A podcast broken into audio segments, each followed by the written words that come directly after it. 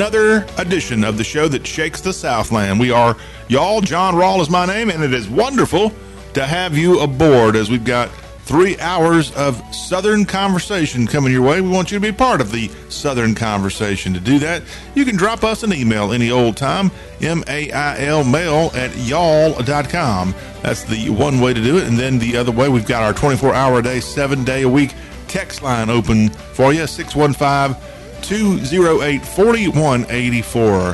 Hope you all are doing great on this Wednesday. Got a busy show.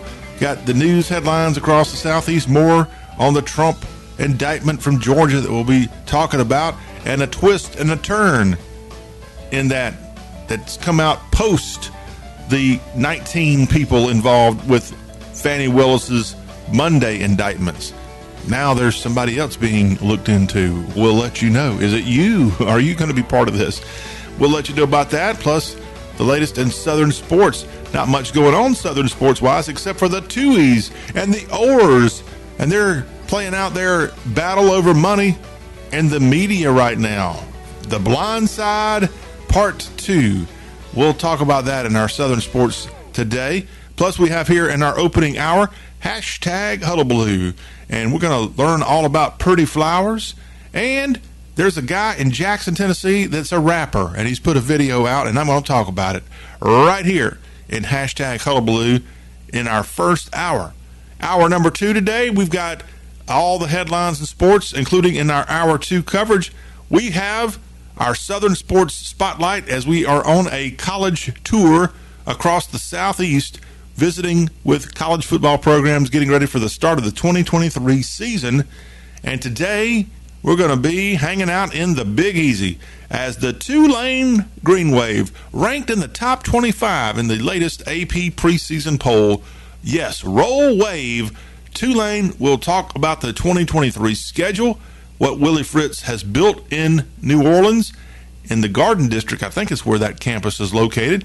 And we'll hear from Coach Fritz what a job he has done in New Orleans as Tulane is New Orleans college football team. And we'll talk about the Green Wave, your defending American Conference champions, your defending Cotton Bowl champions, Tulane Green Wave. And we'll talk about them in hour number two. Plus, in hour number two, we've got our Southern Business Spotlight. And today, WalletHub has come up with its list of the best states to live in. Is your state one of them? We will walk through their list, and especially the southern states where they show up in the WalletHub ranking of the best states. That's coming up as part of our Southern Business Spotlight in hour number two. In our final hour today, she's back. Megan Hedwall will be back on, and she's got a listing of things making a comeback. I'm excited to hear what she's got to say. Yes, Megan Hedwall on with us in our final hour. Plus, we have our Southern History Spotlight coming your way. And happy birthday today. And this is really creepy. I actually had a dream just this past night about this football team. Today is the birthday of the Miami Dolphins. And yeah, sure enough, I had a dream that included the Dolphins in my dream. Weird. Okay, today is also the birthday of Fess Parker and James J.T. Taylor, the lead singer of Kool and the Gang. And we'll play a little Kool and the Gang music for the Laurens, South Carolina native who's got a birthday today. Kool and the Gang. Yeah. We're going to celebrate good times. Come on. We're going to do that in our Southern History Spotlight coming up in our final hour of the Y'all Show. See? Now, is that not a heck of a show that we got planned out for you? Yeah, I think so. And in fact, this is such a good show. Please keep listening. But also, if you just happen to be called away to some other responsibility while we're on the air over the next few hours, don't forget the Y'all Show is available in podcast form, and you can listen to us on your schedule. And all you got to do is find us as we're on podcast apps like Spotify, the iHeartRadio app, the TuneIn app. Did you realize that if you've got Apple iTunes, you can find us there. Plus, we're on Apple Podcast, the little purple icon that shows up if you've got an iPhone or an iPad. All of those, you just search Y'all Show, and we're right there. And it is really easy, and actually, it's kind of fun to subscribe. It's free of charge, and you can stay on top of what's going on across the southeast. That is, if you want to be informed. You know, maybe some of y'all just don't want to want to be in on the new, and uh, shame on you. But I think a lot of you probably listening, if not everybody, listen, kind of likes to know what's going on across your neighborhood. And the South is one heck of a neighborhood to be in, and we welcome you. In fact, here at the Y'all Show in our southern neighborhood, we don't have all these covenants that you got to follow. Yeah, we're not going to bog you down with association fees and all the other fun stuff you got to do when you live in a like a real neighborhood. Our neighborhood's a lot cooler, a lot more fun, and certainly a lot more educational. Okay, so I think we've made a pretty good pitch of why you need to keep listening to the Y'all Show, and thank you for that. All right, let's pick up the news headlines today on this Wednesday edition of the Y'all Show. So, President Trump, the 45th president, indicted Monday evening in Atlanta, his fourth indictment as the Attorney General of Fulton County, our DA. She's not the Attorney General, she's the District Attorney of Fulton County. Fani Willis indicts President Trump and a total of 19 people in his fourth indictment now that he's having to deal with. And Trump continues to claim the 2020 election in Georgia stolen. Well, the governor of Georgia is Brian Kemp, and he is firing back at Trump. And he says the election is not stolen back in 2020. As he put on Twitter, the governor, the 2020 election in Georgia was not stolen for nearly three years now. Anyone with evidence of fraud has failed to come forward under oath and prove anything in a court of law. Our elections in Georgia are secure, accessible, and fair, and will continue to be as long as I am governor. That from the Republican governor of the Peach State, Brian Kemp. Now, that followed a tweet that Trump had put out on his Truth Social saying that a large, complex, detailed, but irrefutable report on the presidential election fraud which took place in Georgia is almost complete and will be presented by me at a major news conference at 11 a.m. this coming Monday in Bedminster, New Jersey. The perfect place to put up a argument about Georgia election fraud. Come on, Trump, you should be in Georgia delivering this thing. To heck with your stupid golf club and all your clubs. I mean, I'm I'm for Trump, but come on, sometimes you need to get away from your own little fiefdom and get out there and you should be delivering this thing in downtown Atlanta for goodness sakes. You ought to be doing it on the doorstep of Brian Kemp. Find a place right next to the governor's mansion. Now, I think his in Georgia, I believe the governor's mansion is in a residential area. I, I think, and you know how I know that? Oh, um, senior moment here: the Rodney Dangerfield movie where he played the Georgia governor in one of those 1980s comedies. it's a great, uh, great 1980s comedy. If somebody knows that, please text me here because I'm, I'm having one of those moments. But uh, love that movie and love the fact that Rodney Dangerfield playing that role of the governor of Georgia. Guess what? Every time you turned around, there was that classic Georgia state flag of that 1980s staring you right in the face during that movie for a, a guy who was not a Southerner uh, in his background, Rodney Dangerfield. I tell you, I tell you, I get no respect. All right, back into what Trump was saying. So Trump is going to have a press conference at Bedminster, New Jersey, Monday and on his so, uh, Truth Social post, he said, based on the results of this conclusive report, all charges should be dropped against me and others. There will be a complete exoneration. They never went after those that rigged the election. The only they only went after those that fought to find the riggers. That from Trump, and then, as I said, Brian Kemp, the governor, the current governor of the state, fired back saying there's been no election fraud in Georgia. As I said on the Tuesday Y'all show, I remember watching this massive, and maybe that's what Trump's doing. He's lifting what was announced back in 2022, maybe early 2022. There, there had a huge presentation of a guy who was once a congressman from Georgia. He and others gave a whole presentation about election fraud in Georgia and I only saw it covered on Newsmax live. No other network carried it. I, maybe it was because it was all fake. I don't know. but it seemed compelling at the time. And Trump remains adamant that there was election fraud. And, you know, the sad part about it, Trump, is that even if you had won Georgia, I still think you would have lost the election because you wouldn't have been able to win Pennsylvania and Michigan and Arizona. You nearly won Nevada, but you didn't, according to the official results.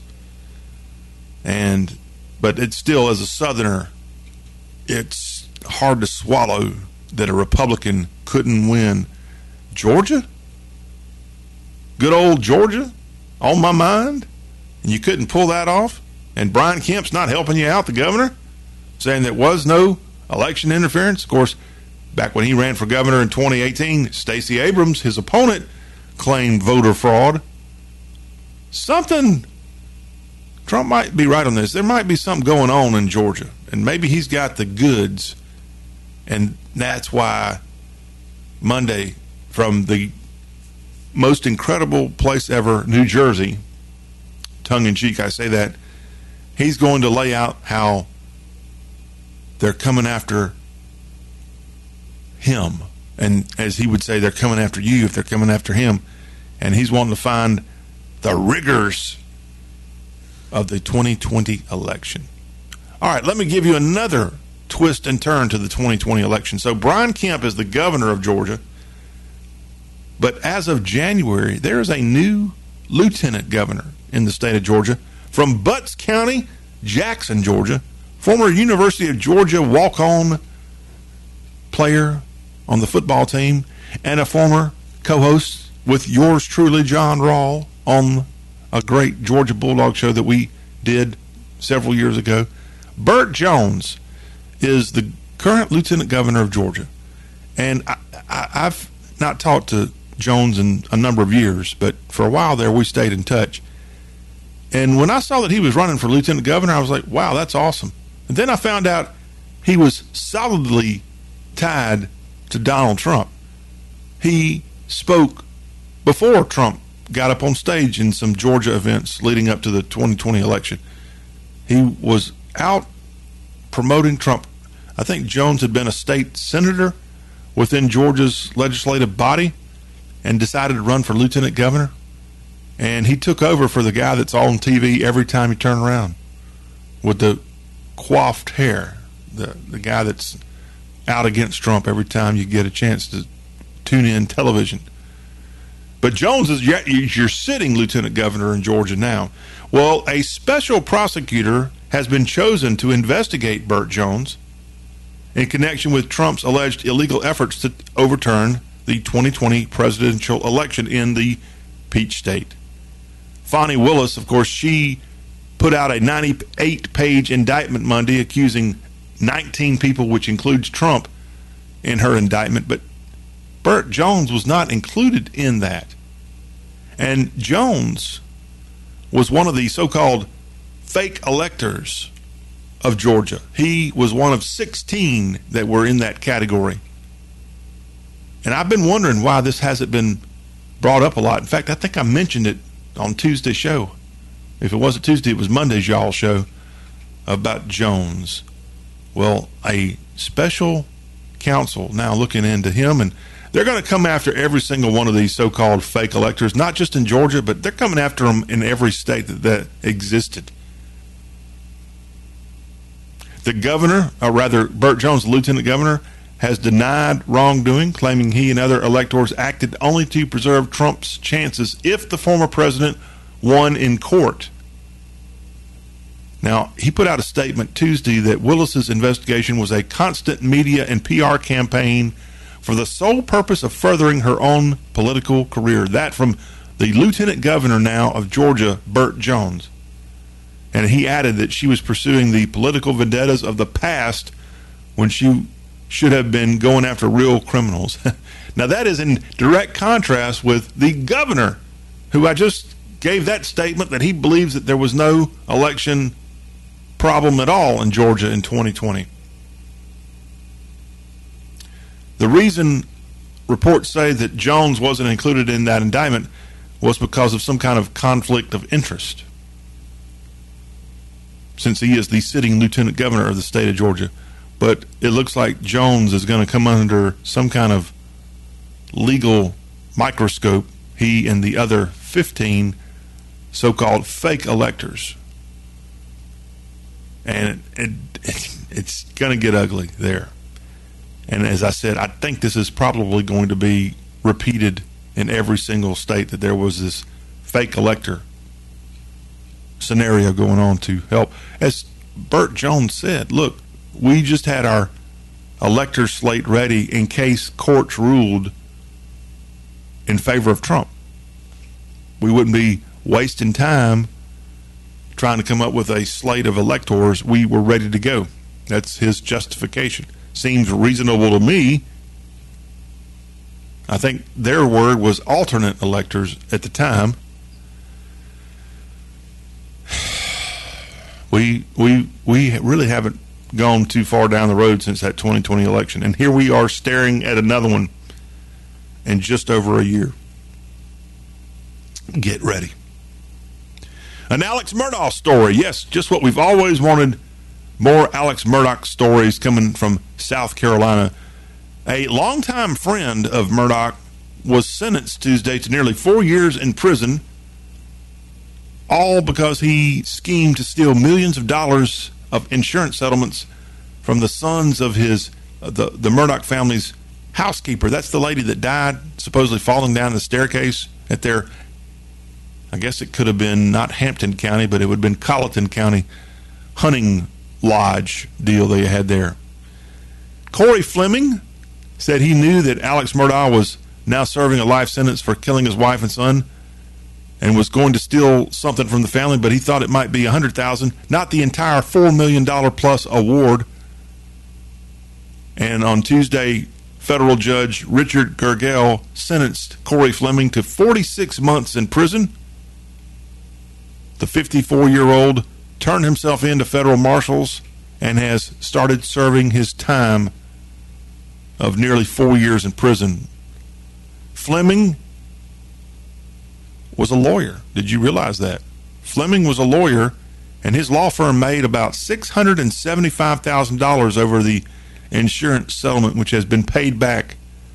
Again, this is involving that housekeeper that died at the Murdaugh family hunting estate, and it was all a scheme to steal millions of dollars from her sons of the woman who died there in South Carolina. What a shady, shady group of people there, and they got away with it.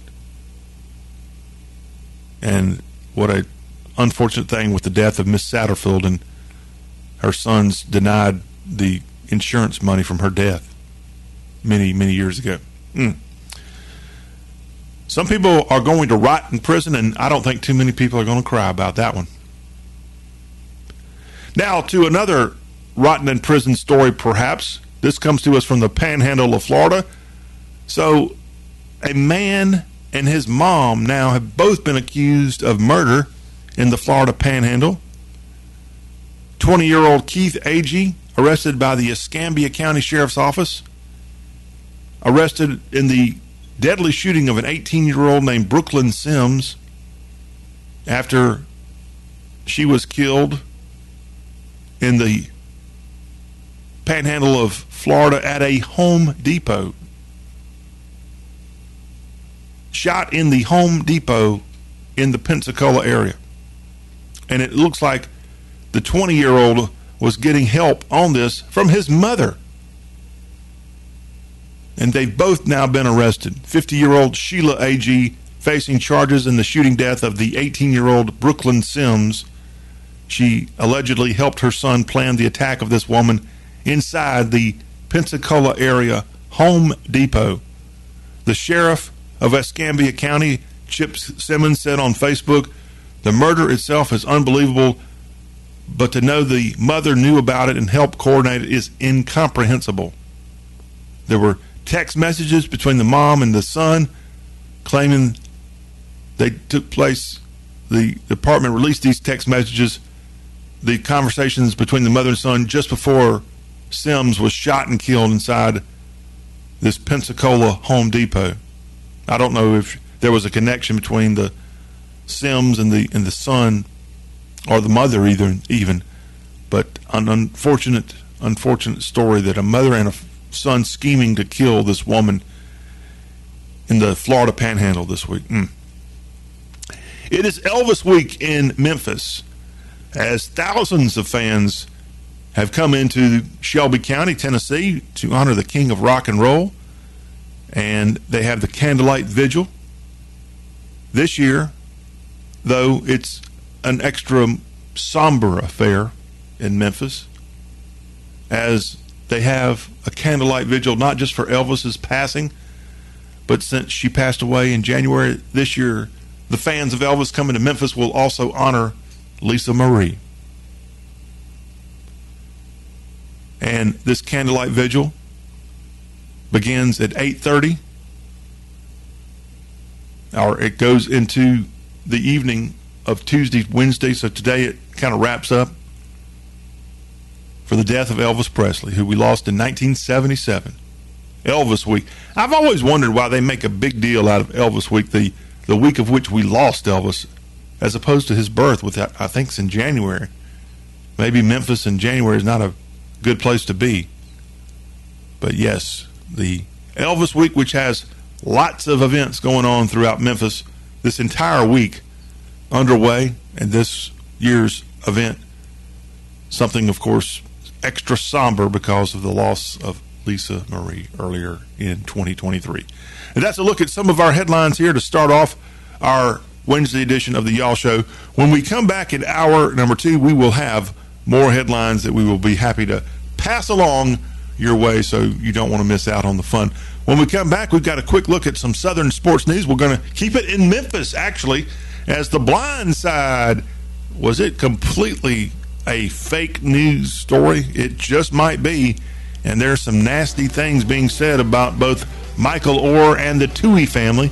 We'll give you an update on that and other sports happenings all right here on the Y'all Show before we get out of here this hour. We've got hashtag Hullabaloo coming your way. So stay tuned to the show that's all about the South.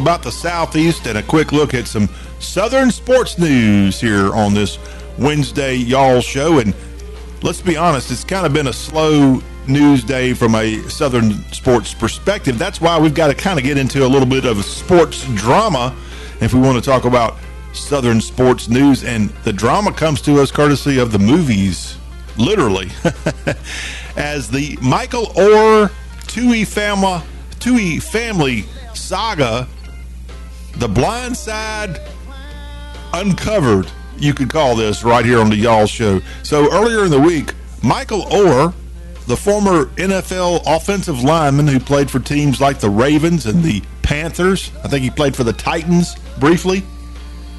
Michael Oher came out and said that essentially he had not received anything for The Blind Side, the huge Oscar winning movie that came out around 2009. And so, was it all fake news? Was it all fake news?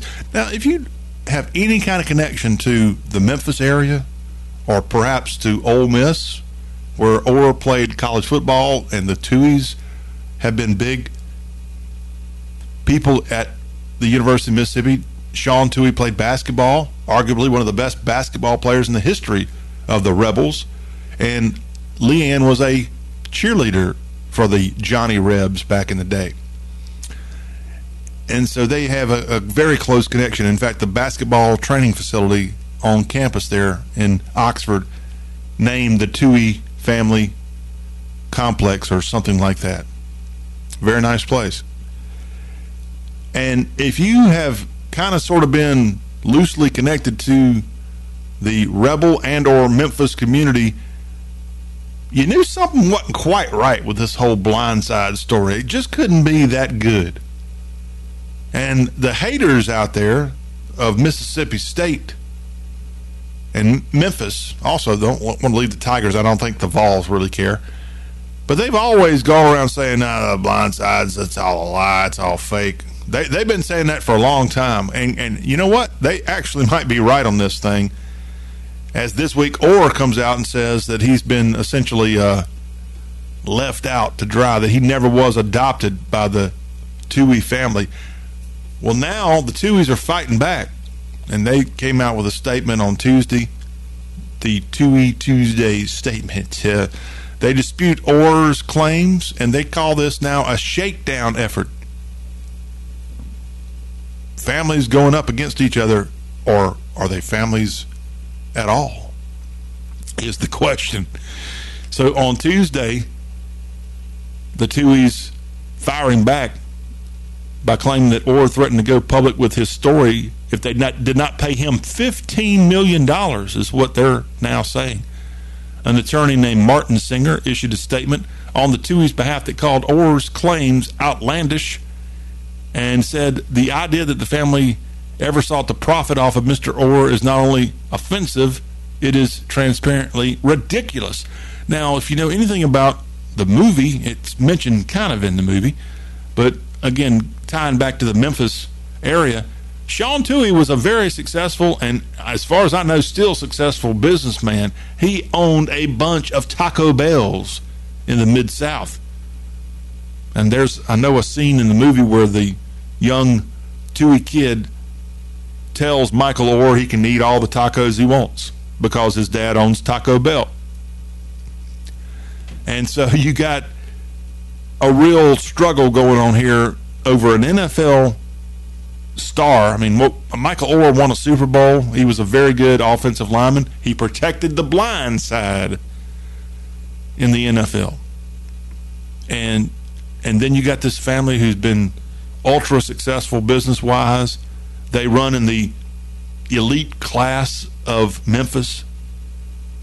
At one time, the daughter of the Tuohys, who's portrayed in the movie by Phil Collins's real life daughter, she was dating and may still be dating, maybe even be married to, for goodness sakes, the son of Fred Smith, the founder of FedEx. We're talking like the elites here. And they're squabbling over $15 million. Or at least that's what the Tuohy family comes out and says. Now, attorney Don Barrett, a very, very powerful attorney in Memphis, he's a member of Michael Oher's legal team, and he also had a statement Tuesday saying that we try cases in the courtroom based on the facts. We have confidence in our judicial system and in our client, Michael Oher. We believe the justice will be served in the courtroom, and we hope to get there quickly. Yeah, it's a pretty bizarre thing. I've wondered why we haven't really seen Oher and the Tuohys hanging out too much over the last 10 years. Now, I know he played in the NFL, but he's been out of the league for several years now. And I think again, he's been a little bit of a mystery. I think he's living in the Nashville area. I, I think. I don't think he's in Memphis, and I don't think he's in Oxford. I'm pretty sure he's not in Oxford. I would have seen him down there. But because uh, Michael Oher is not going to be a guy you're going to confuse. You're, you're going to say, I think that's Michael Oher. That's that's Big Mike. Anyway, this is a story that's getting uglier and uglier by the day, and it's got to do with money. And this, I, I told somebody I probably shouldn't bring stuff like this up because I'm supposed to be a a respected journalist.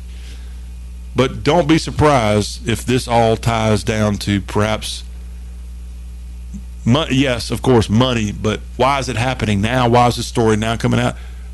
Well, guess what? Leigh Anne and Sean Tuohy are pushing 60, 65.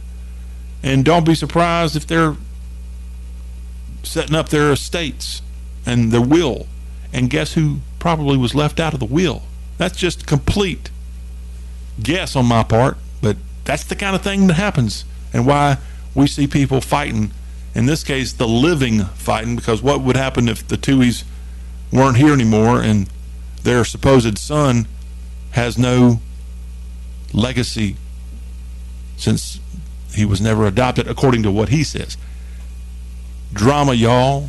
Drama coming from Memphis this week. Hey, congratulations to former Florida Gator quarterback Anthony Richardson.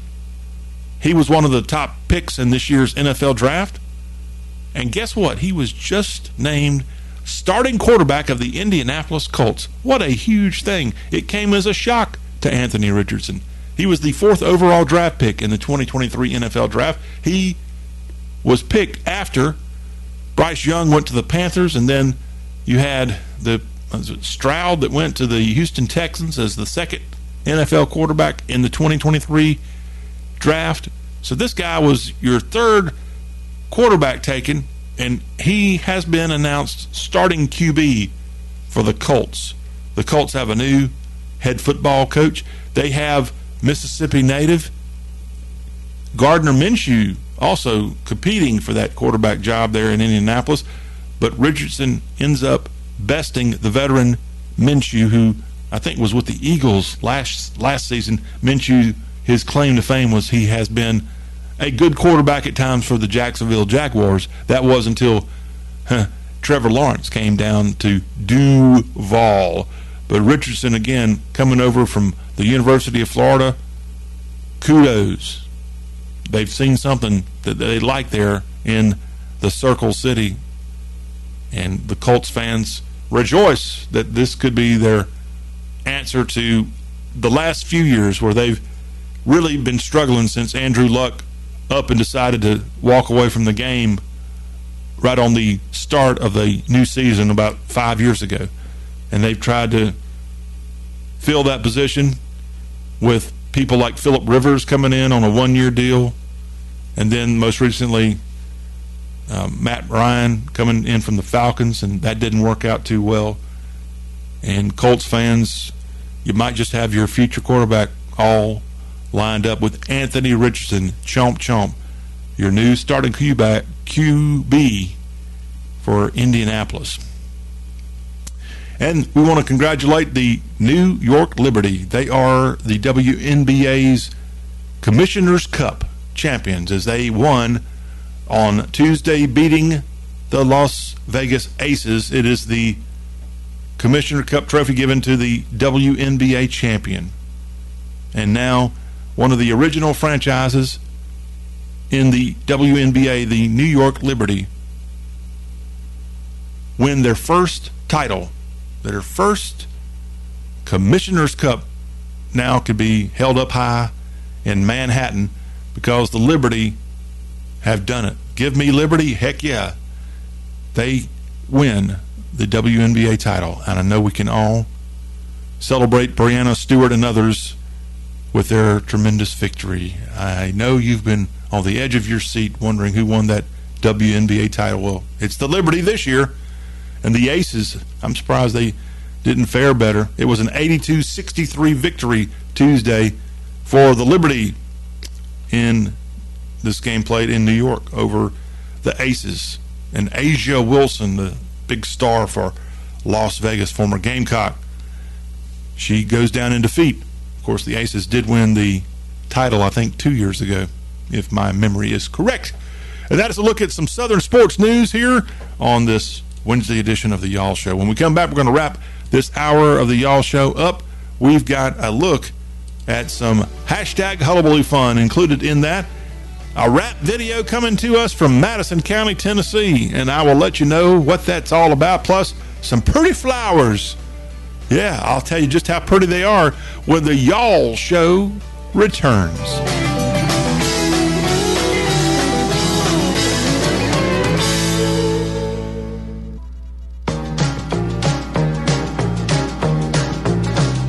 Met the girl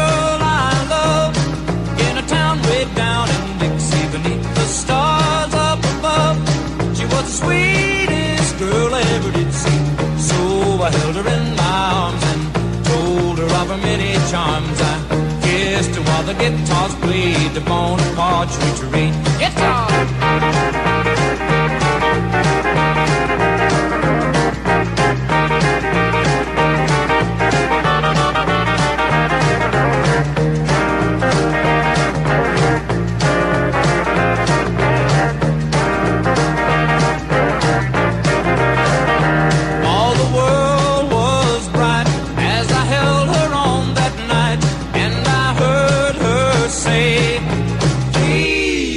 Go away. So I held her in my arms and told her of her many charms. I kissed her while the bagpipe played the Bonaparte retreat. Bagpipe!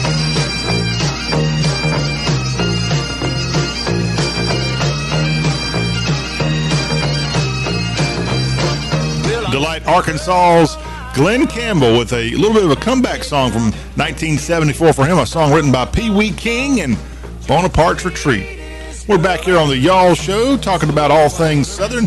We now wrap up hour one of our Y'all Show Wednesday edition with a look at some social media fun. We call it hashtag Hullabaloo. And we start off with flowers on our mind. Thanks to Melody L. St. James on X.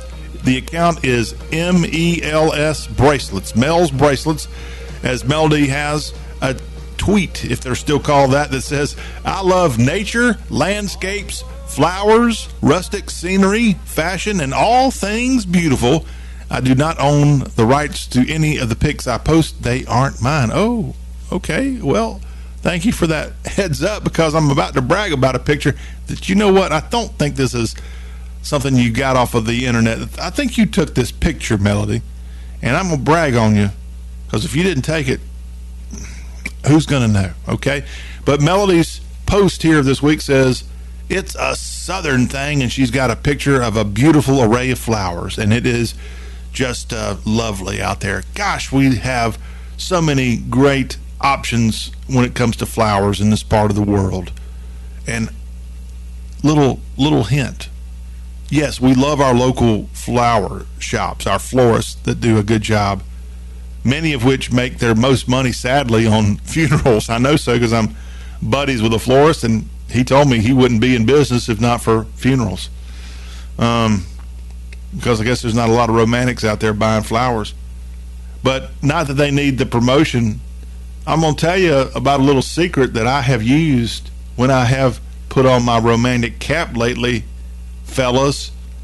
So even if you don't necessarily need to be courting, if you're just wanting to spice up somebody's day, I will tell you there is a national pharmacy chain that has a big W as part of their logo. They have a pretty good, in my opinion, a pretty good selection of flowers if you're ever in there shopping. So if you're in a pinch and you're trying to impress somebody, or you're just trying to maybe brighten somebody's day at the office, that's a pretty good option, especially since most of our local florists may not be open beyond five o'clock, let's say, and you have a hot date and you're wanting to impress somebody, you want to get that half dozen or dozen roses. This this is a this is a good option for you, in my opinion, if your local big national pharmacy does have fresh flowers. I'm just trying to help you out here.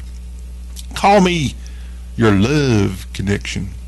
But Melody, thank you. I don't know where your flowers came from, but you're right.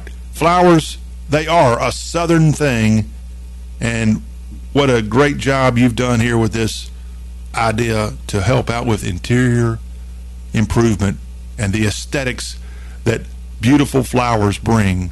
Thank you, Melody St. James. Let's take you now to Jackson. We got Married in a Fever. I think that's the song. Hotter than a pepper sprout, Jackson.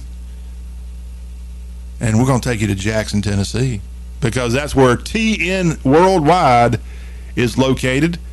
And that is the account of Tres Demera. Tres Demaria or Tres Demera, I'm not sure exactly the pronunciation, but this is a, a person on social media that's proud of their music career. And they put a post that caught our producer's eyes here at the Y'all Show as TN, which is Tennessee, Tennessee Worldwide, has posted the following I signed myself. My name is Trez Demira. My music is licensed by the following Amazon Digital, TIDAL Tidal, Slacker, Deezer, iHeartRadio, and Believe Music. Well, who is Tennessee Worldwide? Who is Trez Demira? Well, let me tell you a little bit about this person, but I can't play their music because I'm afraid it may not be G rated, okay? But Trez Demira put out on X this week that we graduated from the Southern School of Rappers. My rap class, I did the best. The okay, I'm sorry, I'm having to clean up some of the English here. My rap class, I did the best in was storytelling. I reside in Jackson, Tennessee, and this is a hustler's rap anthem.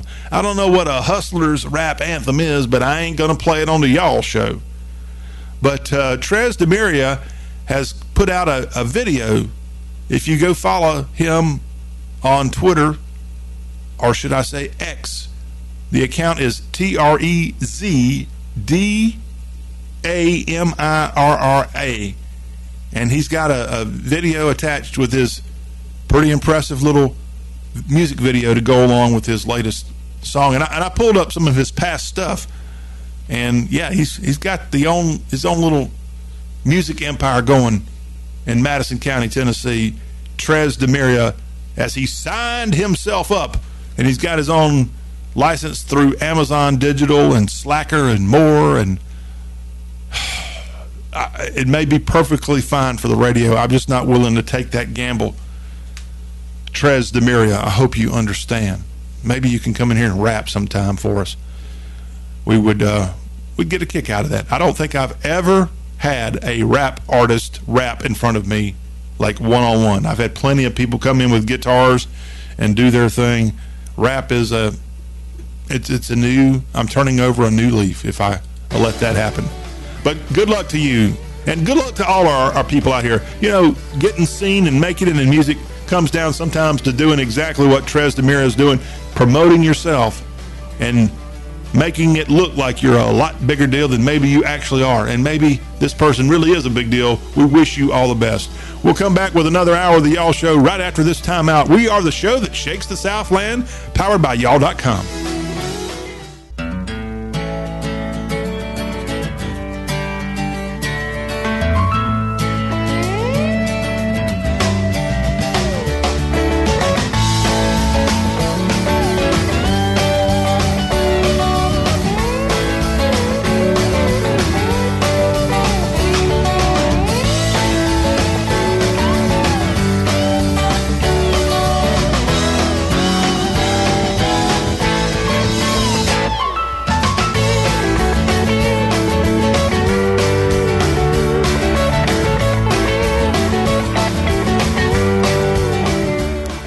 in Maryland, a new Buc-ee's in Mississippi, and a bear interrupting high school practice in East Tennessee. All that is part of our headlines of this second hour of the Y'all Show. Plus, we've got coming up in just a few minutes information about the Tulane Green Wave, ranked in the top 25 of college football. Roll Wave, all you Tulane Greenies.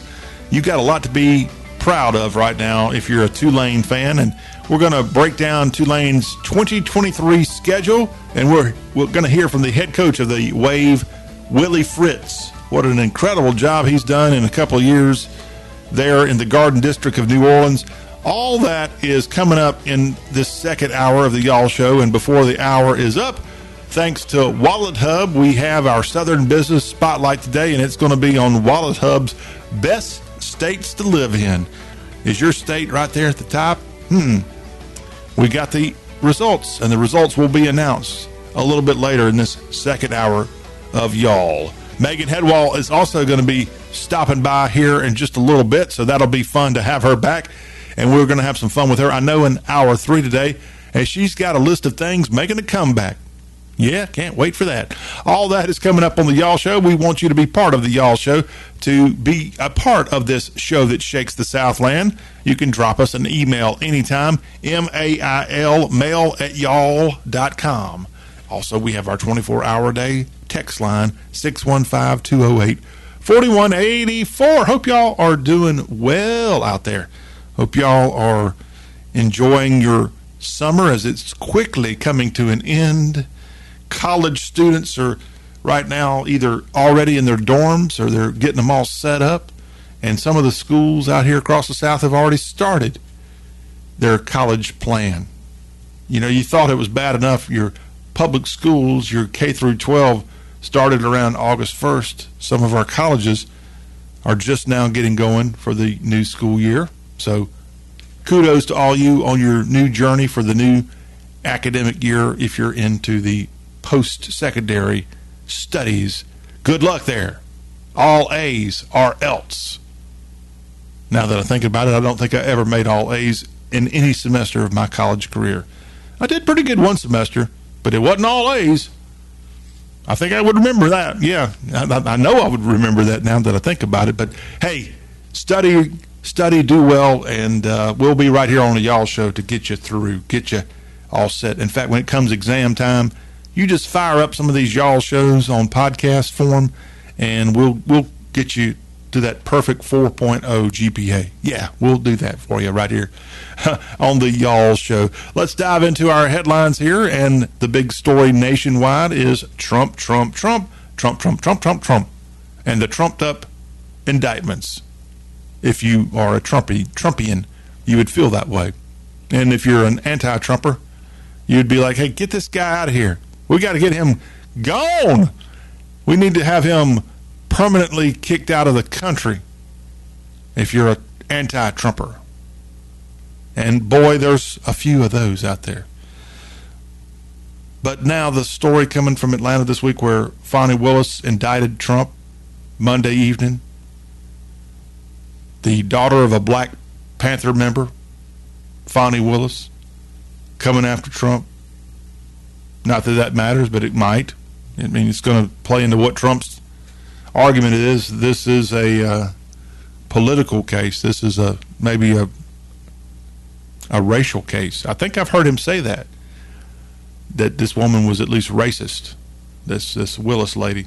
And now that I think about it, she campaigned on getting Trump. She's kind of like Letitia James in New York State, the Attorney General of that entire state, who I think she's the one that said, we're going to come get the MFer. I think so.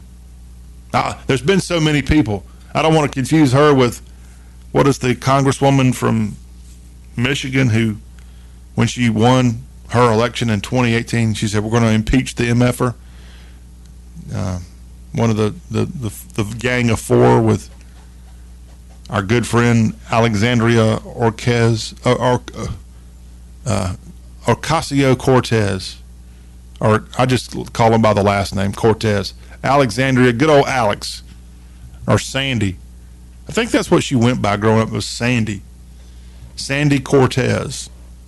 Now, big time Congress lady. Although not getting, in my opinion, she's not getting the attention she used to. You know who's getting a lot of attention? Is Nancy Mace out of South Carolina. She's kind of picked up a lot of the national interviews as a congresswoman, a, a rising Congress. I don't even like to call you a congresswoman, a congressman that happens to be a woman. She is getting a lot of those media hits that the good old lady of the past from New York would have received. And then you got Representative Greene out of Georgia. Now she's getting her share of hits, but not normally on the CNNs of the world, maybe not even on Fox. But Newsmax, they got her on speed dial. And she usually has something interesting to hear about. It might be comical, but it's usually interesting, at least, when the Northwest Georgia Congressman Greene speaks. Well, speaking of her native state of Georgia, Brian Kemp is your current governor of the Peach State, and he's fighting back against what Trump came out on Tuesday and said about how he's going to release a report Monday in Bedminster at his golf club in New Jersey. He's got a big, major news conference Trump's putting out on Truth Social, and it's going to be a news conference that's going to show the large, complex, detailed, but irrefutable evidence that the 2020 election in Georgia was was was troubled, let's just say. And he says Trump that there will be a complete exoneration and they never went after those that rigged the election. They only went after those that fought to find the riggers. And so he's got this big thing he's teasing for Monday. Now Brian Kemp, your Georgia governor, replies back to Donald Trump on social media and says the 2020 election in Georgia was not stolen. For nearly three years now, anyone with evidence of fraud, Brian Kemp putting this out here, anyone with evidence of fraud has failed to come forward under oath and prove anything in a court of law. Our elections in Georgia are secure, accessible, and fair, and will continue to be as long as I am governor. The future of our country is at stake in 2024, and that must be our focus. That from Brian Kemp of GA.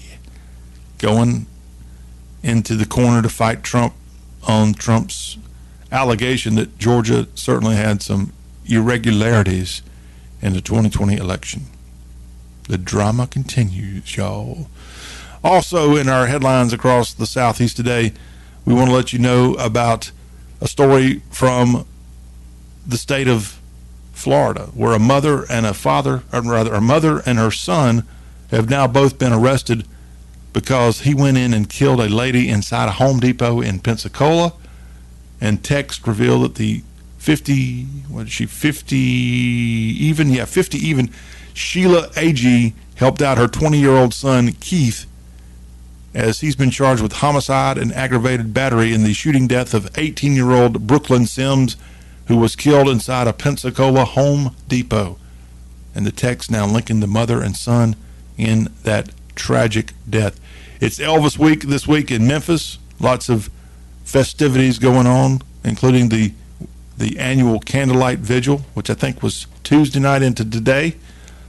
But if you're an Elvis fan, you probably have already found yourself in Memphis earlier in the week. Elvis was born in Tupelo, and out of the Magnolia State, we've got a big headline, especially if you're going to be traveling on Interstate 10 in the near future across the Gulf Coast of Mississippi. Buc-ee's is breaking ground on its new travel center in Harrison County. That's where Biloxi and Gulfport are located. The company will open this endeavor with a groundbreaking ceremony today, and it will celebrate the groundbreaking, the start of construction.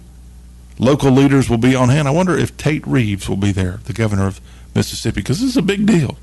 Mississippi's first Buc-ee's, and it's going to be in Harrison County.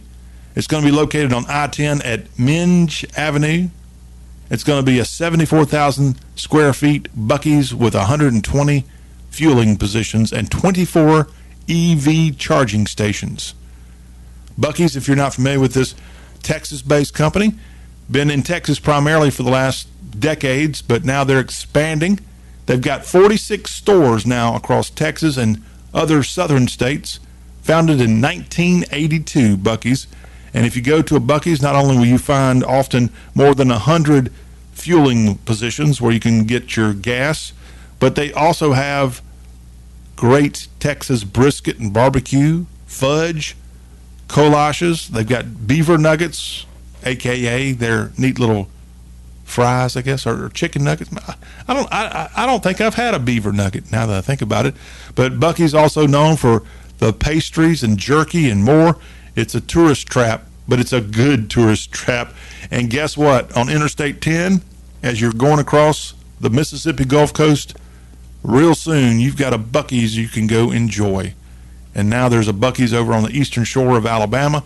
So if you have to make that drive from, let's say, Texas to Florida, when you leave Texas, I don't know how many Buc-ee's they got in Louisiana, but once you get now to Interstate 10 in Mississippi, you'll be set. And then over there in the eastern shore of Alabama, they got one of these things. And I guess they have even more coming to Florida.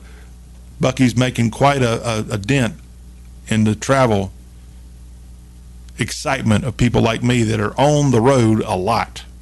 Thank you, Buc-ee's.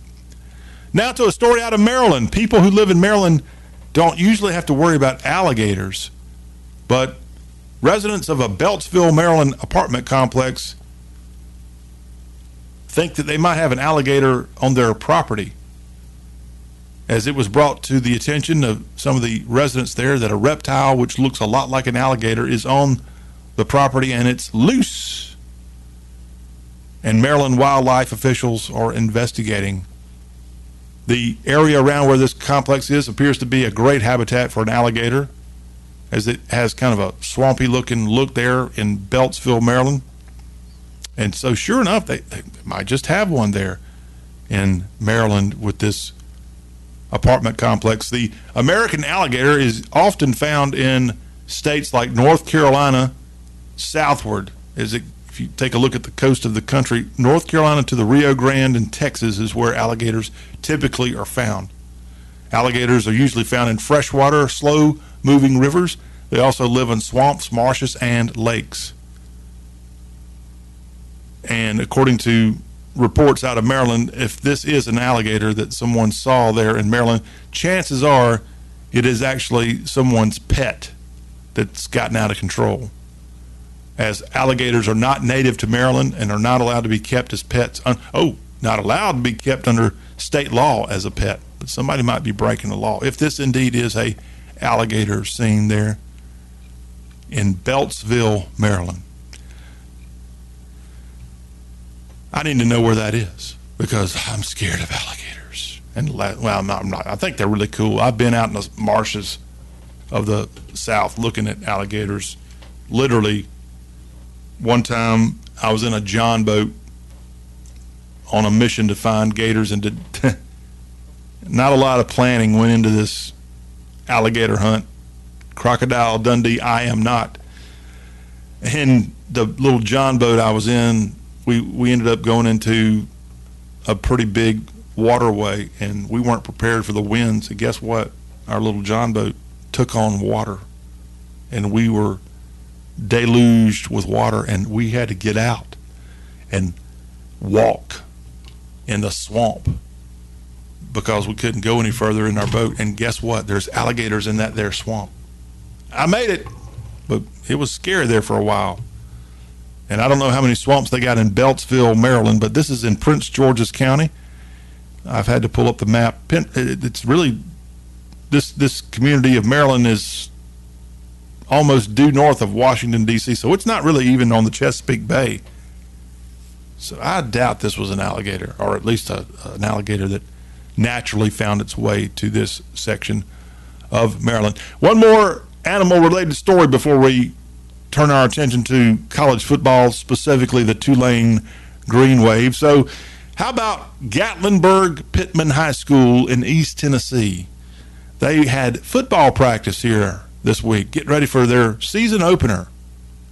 And Gatlinburg Pittman was out on the practice field when all of a sudden their practice Monday got interrupted by a cute little bear that ran onto the field and caused a delay. This was a black bear, a real life wild black bear that came down out of the mountains and decided to run onto that beautiful Gatlinburg Pittman High School football field while the team was out there practicing.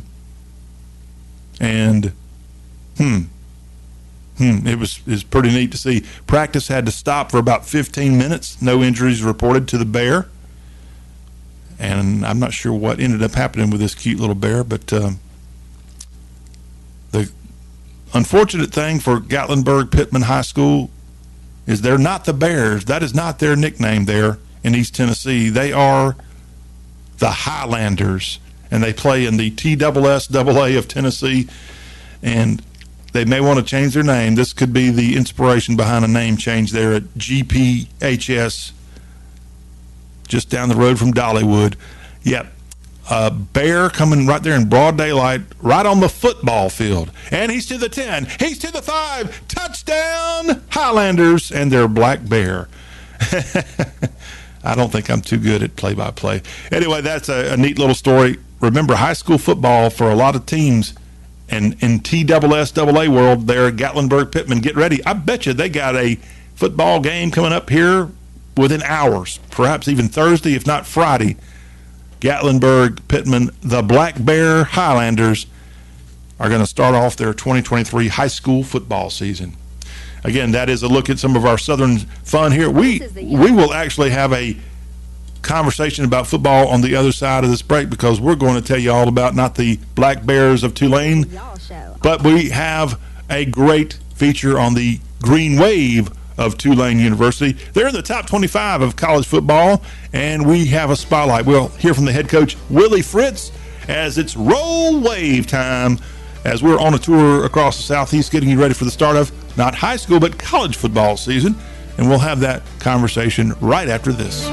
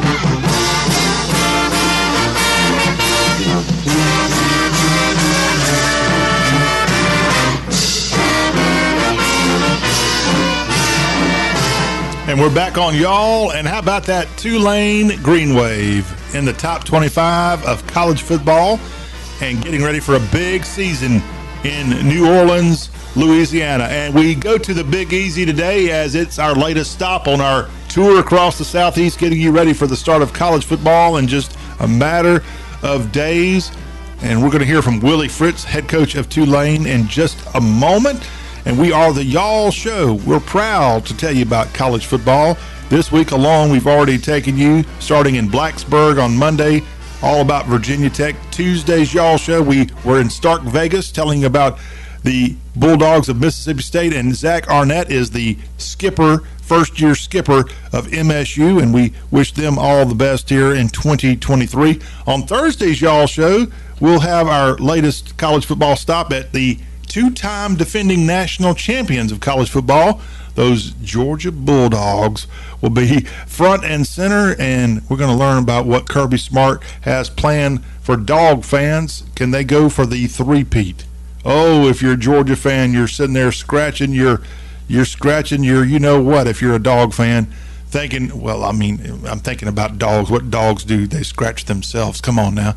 And uh, if you're a dog hater, a DW, DAWG hater, you're thinking, goodness gracious, please, Georgia, go back to the days of uh, Jim Donnan. Remember Jim Donnan? He's the guy that coached people like Kirby Smart at Georgia. And Georgia, when he was coaching there after he came to Georgia from Marshall University, they weren't competing for SEC championships back in the 1990s. they were barely even going to bowl games, and and then Mark Richt came in there, did a good job, but still weren't right there on the edge of national championship contention. Kirby Smart's got them in back-to-back national titles. Uh, things are good if you're a fan of the red and black. Oh, those silver britches. But that's on Thursday's y'all show. Friday, we're going to do something a little bit different. We're going to tell you all about a really good college football team at the FCS level as Chris, Chris Hatcher has had quite a turnaround in Homewood and the Samford Bulldogs, your defending Southern Conference champions. We're going to break down their 2023 schedule about what's going on at Sam U, Sam, not Stan, Samford in the Birmingham area. That's our Spotlight Friday. So we'll get all that coming up on this week's showcase of college football. But today it's all about the hullabaloo of Tulane. And look, we love in the South really good stories, right? Especially feel good stories. Stories where you rise from the ashes. And there's not really been a better example of rising from the ashes, or in this case, rising from the floodwaters, from what Tulane University has done since 2005. I remember Katrina and what it did to specifically Tulane. I remember seeing about three weeks into that college football season, I saw Tulane football players hanging out in an SEC town when they should have been hanging out in their own town getting ready for their next football game. The reason they were doing that, they were all displaced. Tulane had to play its 2005 season, if they even had much of a season at all. They played it primarily in Shreveport and it was just a big fat mess for Tulane to survive Hurricane Katrina, and much less all of New Orleans to get past that. I don't know if they're still past it. But you couple that with all the other problems that New Orleans unfortunately has, and this is a very good academic school, and then you got the rise of LSU athletically that's been a, a, probably a problem for Tulane. This school has barely been able to survive. This athletic program certainly has been on life support at times in the last 20 years. And they had horrible success on the football field. And I don't know what they've done there, but the Lord must be on their side. I wouldn't be betting against Tulane University anytime soon. This former SEC member, Tulane University, now a member of the American Conference. They not only, I mean, one thing they've done is they actually have improved their conference situation. They were in Conference USA. They've been at, at times sort of a peer of their up the I 59 corridor rival Southern Miss but Tulane ended up getting brought into the American Conference, where teams like Southern Miss have gone the other direction, and now they're part of the Sun Belt Conference.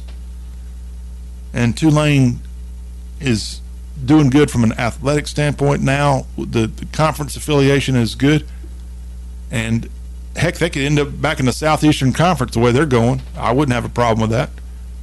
They've got two old rivals. Their two oldest rivals are LSU and Ole Miss. And they got the Rebels back on their schedule this year, which should be fun.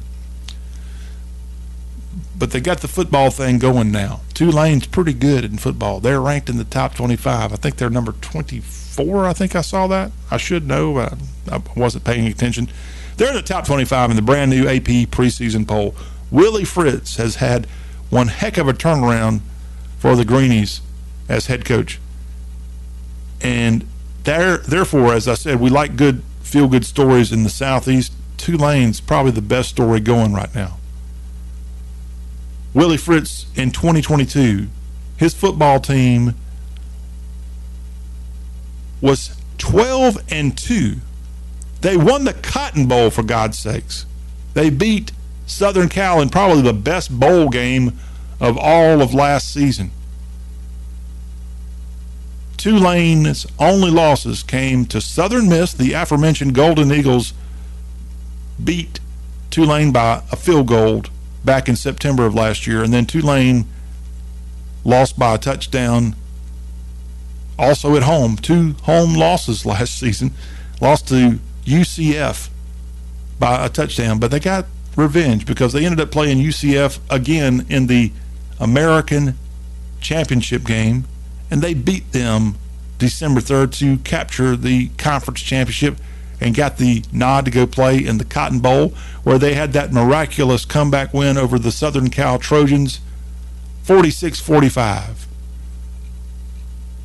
And a tremendous season for the AAC champion Tulane Green Wave last year. They finished in the top 10, number nine in the final AP poll. Tulane, y'all. They got the new stadium there, built on the old Sugar Bowl site, Yulman Stadium. Was built about seven years ago. And Willie Fritz, in his now eighth season, getting ready for a big season, has his team ranked again. He is right on the edge of having a winning record. His time at Tulane, he's 43 and 45. A guy who was a former coach at Georgia Southern before heading to New Orleans to lead this program. And he, he hasn't had the best of times. I mean, you go back to 2021, Tulane was 2 and 10. He probably was about to be fired, but got a chance to come back as head coach in 2022 and boy, what a turnaround. He he's actually won three bowl games as Tulane's coach during his tenure that started in the 2016 season. But for Tulane University to be your AAC champion and Cotton Bowl champions, pretty stout. Now, a look at this year's schedule before we hear from Coach Willie Fritz. Tulane starts the season September 2nd at Yulman They've got the South Alabama Jaguars coming over on Interstate 10 for a game in prime time on September 2nd. Then those Lane Kiffin Landshark Black Bear Rebels will be in New Orleans for the first time in Lord knows when, and first certainly the first time since Archie Manning was quarterbacking the Johnny Rebs. They'll be back on the side of that old Sugar Bowl as Mississippi will be the opponent for Tulane at Yulman Stadium. This is going to be a mid afternoon game that will be on ESPN2 week two, September 9th. Likely the biggest game on the schedule for Tulane this year when the old SEC foe and longtime rival is back in New Orleans taking on the Greenies September 9th. Then the Greenies go up to Hattiesburg for a game against Southern Miss on September 16th. The Colonels of Nicholls State come to the Big Easy for a game September 23rd. Then the UAB Blazers, a new member of the American Conference, they will be the Hall of Fame game opponent at Yulman Stadium on September 30th. A road trip to the Liberty Bowl awaits Tulane as they'll be playing the Memphis Tigers October 13th. The North Texas Eagles are the opponent October 21st at Yulman Stadium on the road at Rice, October 28th, on the road at Greenville, North Carolina's East Carolina University, November 4th, then back at home against the Golden Hurricane of Tulsa, November 11th. The Owls of Florida Atlantic are the opponent on November 18th. Then they wrap up the season at home against the Roadrunners of UTSA, November 24th. That's the Friday just after Thanksgiving Day. And that is the 2023 schedule for the Rising and may some may even say risen Tulane Green Wave. So let me quickly go through Big John's take on Tulane football 2023. I'm going to go ahead and count up wins for the Greenies. I think they're going to win against the Jags. I think they're going to win against the Rebels, the Rebel Black Bear Land Sharks.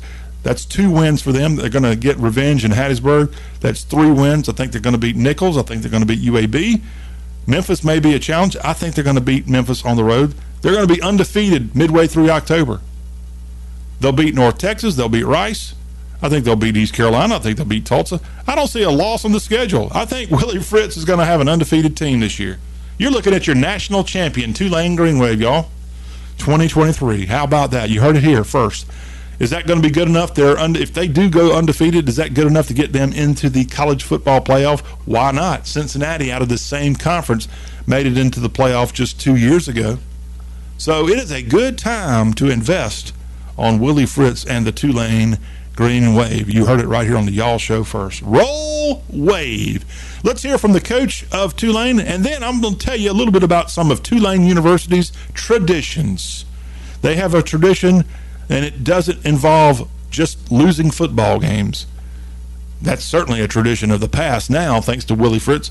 Willie had his media day Monday, and let's go into the locker room and hear from the now I think this is his eighth or ninth year leading the Green Wave, Willie Fritz, head coach of the Tulane Green Wave. You want to, you know, it was neat yesterday. Shoot, I was, we were the, we went to the game and I had a ton of people. You know, coach, go get him next year, and you know, they were talking to the players and excited about what you know Tulane did this last year, and you know, we we we uh, advertise us ourselves as uh, New Orleans college football team. I believe we're the only college football team that plays in the city of New Orleans. Is that right? So, so we are, and uh, you know, a bunch of people are excited about last season. They want to come out this year and support us, and, and uh, so yeah, we're not shying away from that. We, we want we want to have big crowds out here, you know. Or to do that, you got to win. Do you pay any attention to the Baton Rouge college football team? Yeah, you know, we've got a great relationship with with those guys. I know some of the old Tulane people. They don't they don't like me saying. they get mad at me when I say that. But you know, I, you know, Coach O's a, really good buddy of mine. Coach Kelly's been very nice. I tell you what, I got 400 and some text messages after the Cotton Bowl.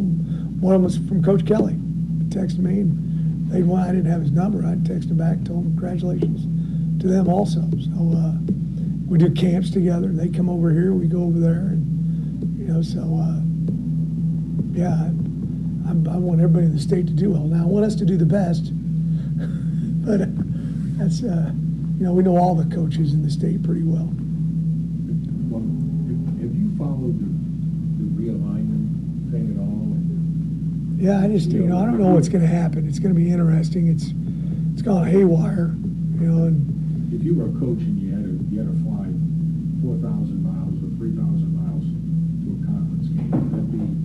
I, I just I, I don't that, that, does that doesn't make a whole lot of sense to me. I don't you know when I when I heard uh, they were talking about a couple teams being in the Atlantic Coast Conference. I, know my geography fairly well. I think they're on the Pacific Coast.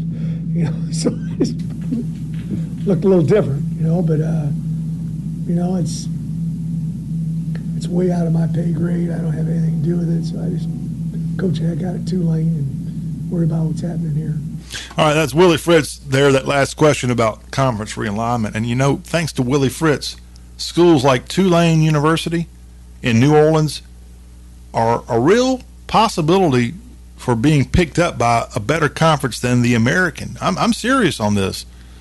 Tulane University, by the way, has just over 8,600 undergraduate students and over 5,000 postgraduate students. So they've got 14,000 students there on the New Orleans campus.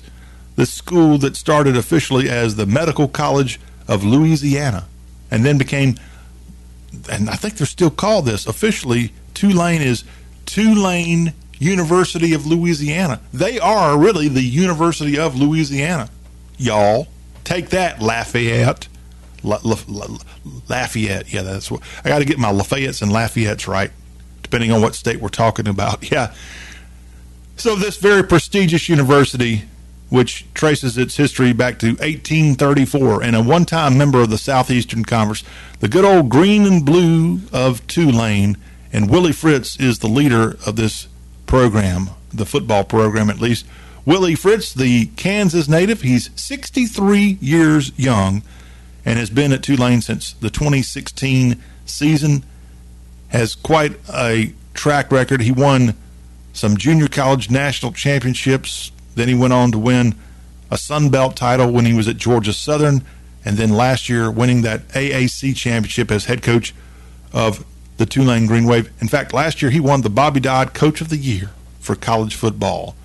Willie Fritz doing a fantastic job. Now, let me tell you a little bit about some traditions that you find at Tulane University. First of all, that mascot. Love that Tulane's using the old throwback green wave mascot with the little cheerleading device, whatever that's called. I wasn't a cheerleader growing up, but just a, a cool, cool logo that they've brought back and their color scheme, the, the green and the blue that they have, the olive, I should say, and the light blue color is really, really pretty impressive.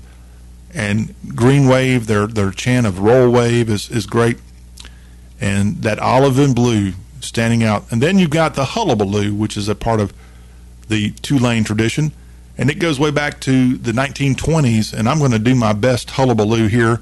I don't know it officially, but it's sort of like the Hotty Toddy at the University of Mississippi, and other schools have similar chants. The hullabaloo for Tulane goes something like this: a one, a two, a hell of a hullabaloo, a hullabaloo, ray ray, a hullabaloo, ray ray, hooray, hooray, vars vars t a, var uh, t a, vars vars t a, Tulane. Okay, I hope I did not butcher that, Green Wave fans, but the the certainly the the hullabaloo is a big part of Tulane, and I know that they have as a private school a big uphill climb getting the attention. Just in Louisiana, they have a problem getting the same kind of attention that that team up in Baton Rouge has. But Tulane has a proud history, and they do have that support from some of their longtime fans and friends. And you heard Willie Fritz in that clip talking about how some of those old people don't really like him praising LSU. But what a cool thing that Fritz just mentioned that Brian Kelly, head coach of LSU, texted him after they won that Cotton Bowl and they have a, a decent relationship with LSU within the borders of Louisiana. What a job there. Again, if you want to take a moment sometime this college football season, pay a little bit of attention to Tulane and what Willie Fritz has done there in the Big Easy. You might be blown away by the roll wave crowd. And we appreciate the opportunity here on the Y'all Show today to tell you a little bit about Roll Wave Tulane University again, their season opener coming up against the South Alabama Jaguars September 2nd. When we come back on the Y'all Show, we're going to wrap up our second hour with a look at some Southern business news. WalletHub has the listing of the best states to live in, and I'll tell you what they are when we come right back. Roll wave.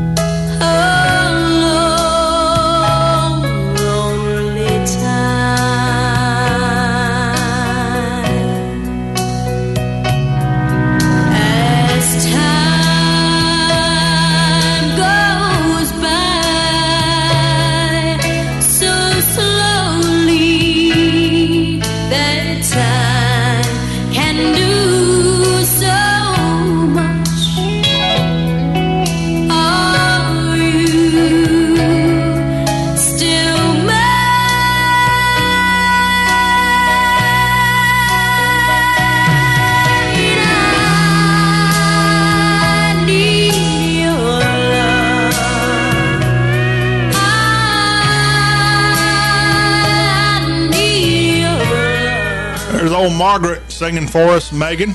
You know who Margaret is?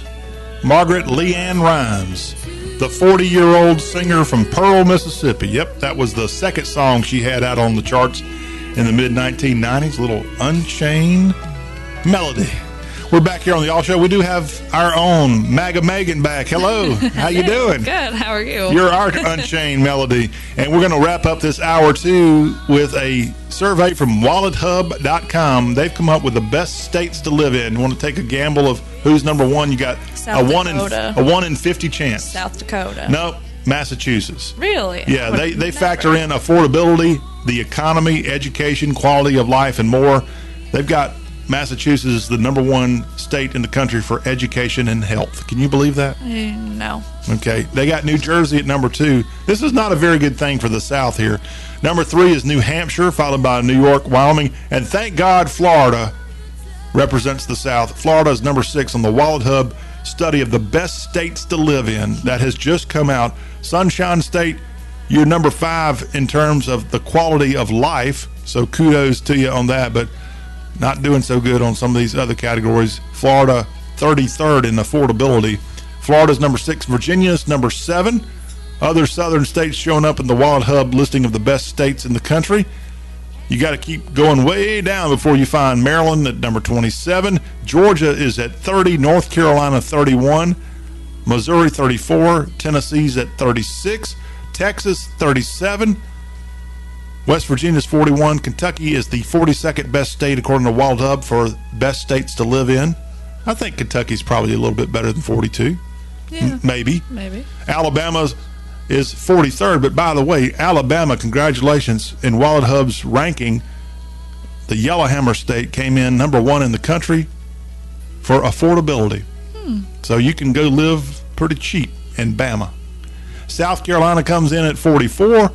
Arkansas is 45. Oklahoma's 46. Mississippi is number 47. Louisiana is the 48th best state to live in, according to WalletHub.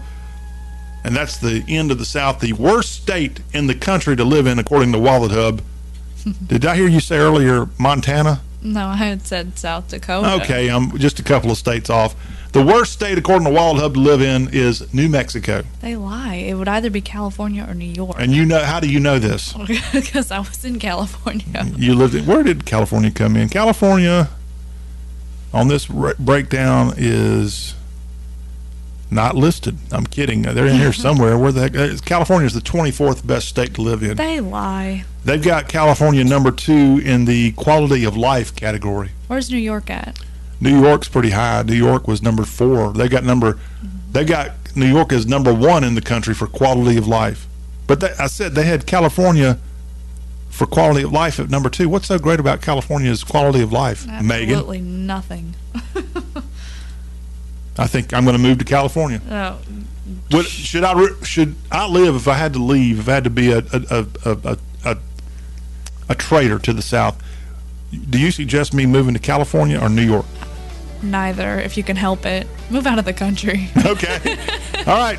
There she is, the one and only. You know what? She's going to be back hour three. We're going to talk about things that are coming back in style, right? Yes. All right. So um, that's going to be fun. Maybe California is coming back in style. Or not. All right. We'll be right back. Hour three of the show that shakes the Southland is coming up. We are y'all, powered by y'all.com. Stay with us.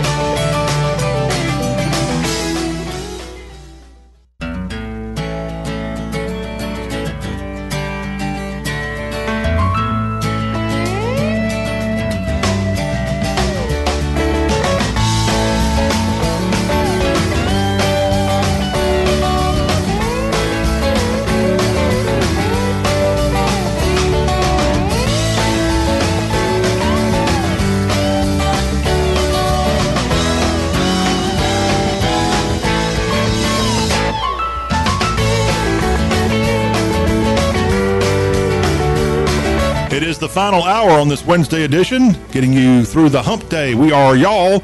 Talk with an accent on all things Southern. Megan Hedwall and John Rawl in for this final hoorah on a Wednesday. We've got headlines from across the Southeast that we will be sharing with you momentarily.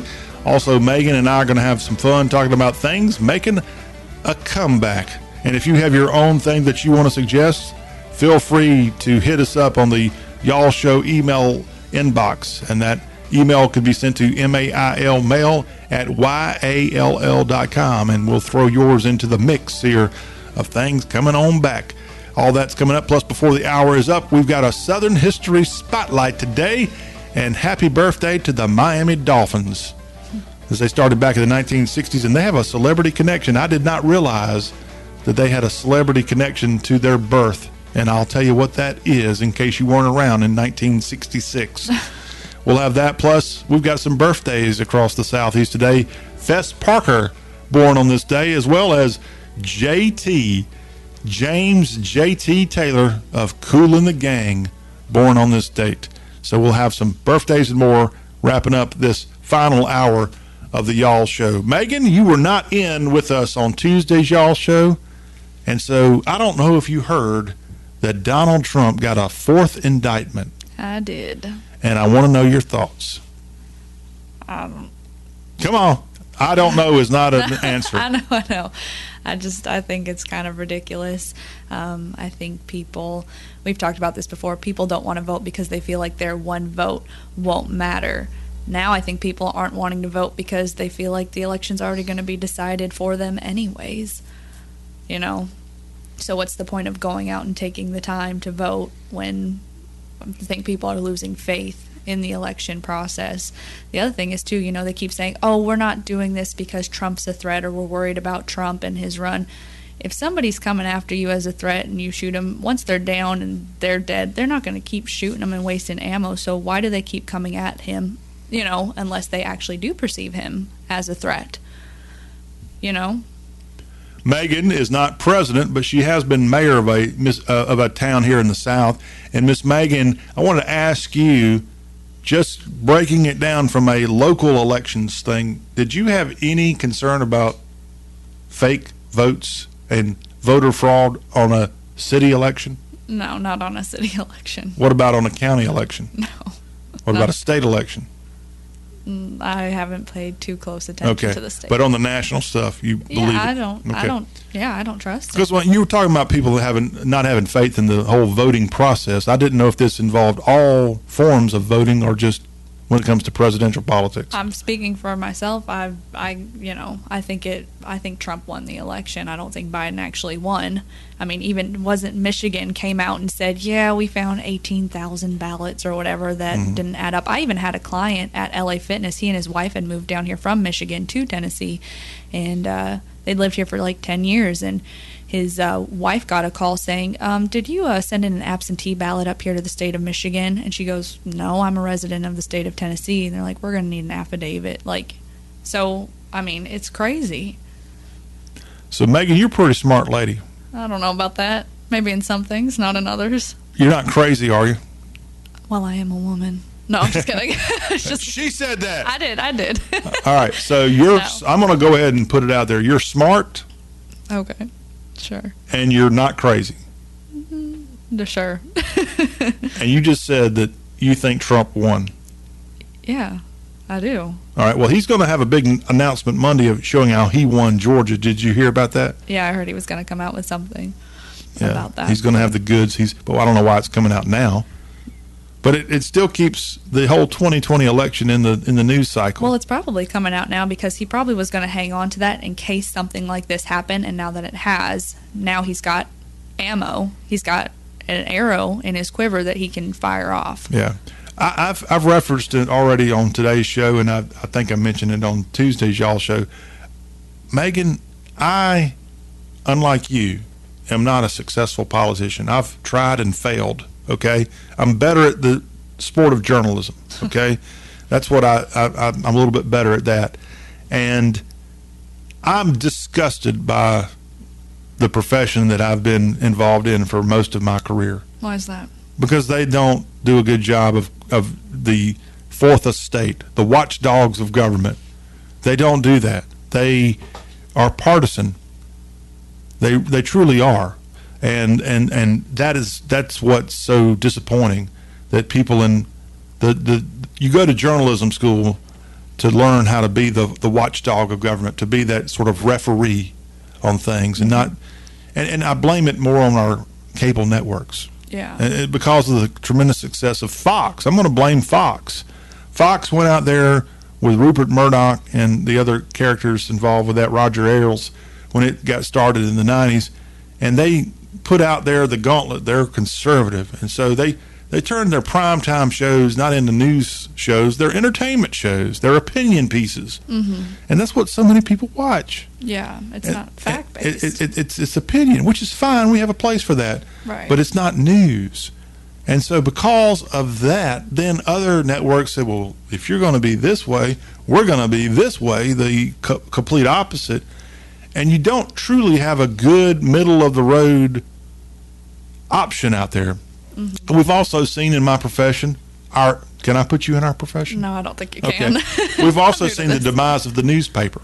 Yeah. I think newspapers did do a much better job of kind of being middle of the road. They ran AP wire stories for the most part. Oh yeah, I mean even local newspapers too. I mean I'm talking about like down in Hardeman County. We have a new one that came out, Hatchie Press, and they're pretty in the middle. Let you decide for yourself. But I think all these other ones, it's because they're media companies and all that. They're bought and paid for.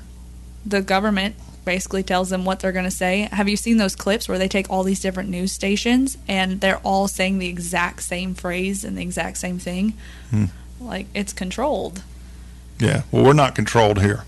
Obviously not, because half Right. the time you're like, send your hate mail to Megan. Well, I, I like hate mail too. I like I, actually I like any kind of mail, but no, I love the fact that you just you did not hold back. And how many shows period would have someone like you come on and say that Trump won? I want to say that I believe that Trump won, but I I, I still going to reserve that Yeah. thing because I want to. I still need to see the smoking guns. And so when I was getting to the point of I've been so disgusted by journalism being partisan, I mentioned earlier this y'all show this Wednesday edition that I happened to be, I guess, at the wrong place at the wrong time. I was at a buddy's house last year when they had this big press conference that was only carried live on Newsmax. Hmm. None of the other networks had it. I know so because I had my friend flip over and see if they were covering it. Mm-hmm. And it was a big press conference about Georgia election fraud, specifically Fulton County, Yeah. And how what they claimed the numbers from Fulton County were just couldn't be those numbers. It was not scientifically possible. Yeah. And I've not seen that covered anywhere else. In fact, if you don't mind, if you can lift this segment for a second, I'm going to sit over here and see if I can't pull that thing up because I don't want people thinking I've lost my mind Okay. that I didn't dream this thing. But uh, no, I, I think it was a it was a press conference about Georgia election fraud, and it was carried only on Newsmax, and it was I watched it. It was fascinating. They had all the graphs of showing how the numbers went from this in 2016 to 2020. And this was in the middle of a pandemic, for God's sakes. Right. That's another reason. When you talk about voter fraud, how in the hell could we have that many more people vote in 2020 when they weren't? They wouldn't even go down to the grocery store. Right. Well, Come on. absentee ballots. But I do think that with all these indictments, Sorry, I cussed in front of you. I think that um, I think it is opening people's eyes. I was reading some of the comments on social media on this video um, of this press conference the other night, and people were saying, you know, I never voted for Trump. Don't like the guy. He needs a filter. But watching all of this, this is ridiculous because if we live in a country where they can start going after and locking up their political opponents, you know, like Trump says, you know, what's stopping them from coming after us just because we say something on air or in our, the comfort of our own homes that they don't like? hmm So, um, I, I'm not easily able to find this thing, but I, I've been a resident of Georgia. I have passed through that state for a million times, and I just still have a hard time believing that Georgia has changed that much in the last couple of years. Um, I saw something recently that Georgia has had a 17%, I think it's 17% shift from Democratic to Republican in the last three election cycles, where statistically the nation has seen maybe a 7% shift. Georgia's had more than 10% on top of that, 17% switch in party, party voting. And I, I, don't, I don't get it. Now, Georgia, like a lot of the South, has had a large Hispanic population that's come in there. Mm-hmm. The county that I used to live in, not Y'all County, but Hall County. You'd laugh. I actually had the county name changed one time. They changed it for a day from Hall County to Y'all County Wow, in honor of y'all. got a lot of power. We went there and did a sweet tea challenge, and they changed the name. I even have a T-shirt for it. Okay, I'm bragging. How many times have you had a county change its name? Well, you should try. I bet they do it. I bet they wouldn't, but we could try. yeah, uh, I think so. Um, you know, now that they're out renaming things, y'all's a good name. Y'all's a real good name. But Hall County, by the way, is Gainesville, Georgia. It's not a small place. It's just No. northeast of Atlanta and Lake Lanier and all that is uh, where that is located. But yes, Georgia has been a real, in my opinion, head scratcher what's happened there, and we will keep an eye on all this. Again, Trump saying that come Monday, not in Georgia, but in Bedminster, New Jersey, he's going to have a big press conference and lay out all the goods mm. of how he got robbed. He was robbed, and Megan believes it, and I I want to believe it. I really do. I'm not saying he's wrong. I'm not saying people like Megan are wrong. I just I just want to. I guess I'm being a wimp. You know, I'm being a wimp and say I just need a little bit more evidence. But I, I have a gut feeling. Sometimes you need more evidence. I, I got a gut feeling that it happened. yeah. And Trump, to his credit, he has not given up. So many people say, would he stop talking about the 2020 election? Would he get over it and just admitted he lost? No, he has not admitted, admitted anything. Right. And if he really did lose, why are these Democrats, why do they keep coming after him and trying to say no and say, no, he lost? Because when he lost." come, they come after him. They come after you, Megan. Right.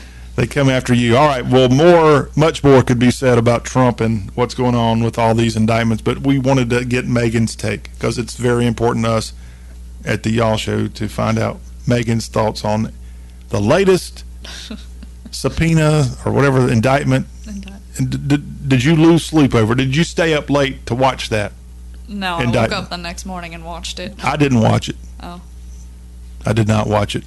Hmm. But um, Wasn't there, they said that there was a document that had leaked before Yeah. the decision was made and then it was. Yeah, how crazy is that? So, you, in order to be Well, indicted, you got to have a grand jury vote Right. for the indictment, and that document got leaked before the grand jury voted. Right. And a news reporter asked, what's her name? Fanny or whatever her name Big is. Fani Willis. Yeah, they asked her about it, and she was like, um, "I don't know what you're referring to. Uh, next question, please." And she that was the most rushed response. Like, "Come on, let's move on." That she had that entire meeting. Yeah, I think Megan might be right, y'all. She's you're a visionary. I don't know. I think she's you and Trump needs to have you up there in Bedminster Monday. Oh no. Yeah, and he needs to say, "See, if Megan believes it, then then it's true. it's true." All right, we we'll take a break here. You know what's also true? What's that? Things coming back. Yep. like Megan. You're coming back now. You're coming back after this break. When we come back, Megan's got a list of things that are on the comeback trail. I'm excited about this. We'll share that with you. If you've got your own comeback, let us know. M-A-I-L, mail at y'all.com. We'll have that. Plus, before the hour's up, some good Southern history to pass along on this Wednesday edition. We'll be right back.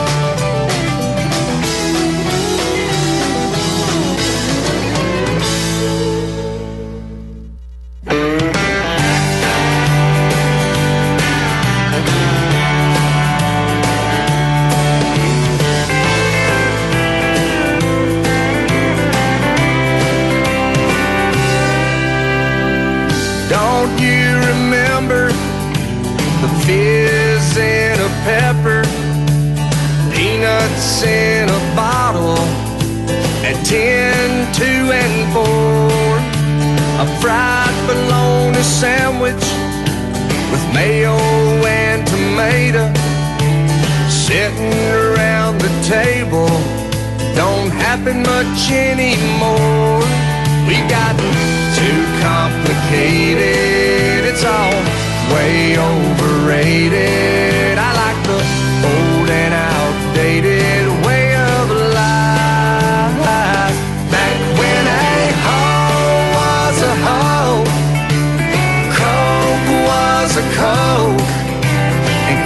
What you were doing when you were cracking jokes back when a screw was a screw. The wind was all that blew. And when you said I'm down with that, well, it meant you had the flu. I miss back when. From the Y'all Show request lines, that's Tim McGraw and a little back when Megan requested that during the break. That was a great choice. Good job. You need to be a DJ. If the whole political thing doesn't work out for you, right. how's that working? No, it's not. It's not. All right. Hey, we bring Tim McGraw, the Start Louisiana kid, into the conversation because we're going to go back when now. Megan and I the other day were talking about things coming back. And she's got a, a nice little list over there that I'm excited to see what you got coming back. What's coming back? Yeah. Well, my my friend Becca, if y'all remember, talked about Tanzania. Yankee Becca, yeah, Yankee yeah, yeah. Becca, love her. Uh, she uh, she had told me she's like, girl, you, anything that's in style now, you've got to save it because one day it's gonna come back and your kids are gonna want it, and that's what we're seeing today, Like? such as acid wash jeans. No way. Yep, back in the Do you have a 80s pair? and 90s. No, I used to. Growing up, I had a pair of uh, purple ones, purple acid wash jeans. Hardly ever wore them, but Could you fit into them today? oh gosh, no. Oh, come on. if you don't know what Megan looks like, she's like the symbol of health and beauty. Yeah, but I think a, a 10 year old me versus a 27 year old. All right, It's not well- going to work. I'm trying to help you out. Um, Thank you. I appreciate it. Um, the with the new Barbie movie that's come out, Mm-hmm. pink everything is coming back. I guess in the 80s and the 90s, it was all about pink and everyone wore pink. And if you've seen some of these people posting on social media going to see this movie, it's decked out pink everywhere. So Well, pink made a comeback about 15 years ago thanks to breast cancer. right, And, then and even come- guys wore pink. I wear pink. I wear. I have a pink seersucker suit. Yes, and, and I'm very comfortable with my my masculinity. But uh, but I get a lot of compliments by that. But I got I wear a pink baseball hat sometime. yeah, you do. Yeah, and, and I think it's yeah whatever. But it's like even more so now. It's ramping But because up. of Barbie, we're going to see a lot Yeah. more. Maybe do you like light pink or the darker like hot pink? Mm. Do you have a cho- uh, favorite? You got a pink c- cup here, sort of. Isn't that pink? that's orange. Okay, orange. we're gonna have Sherbet. test. We're gonna have to test your eyesight. Yes.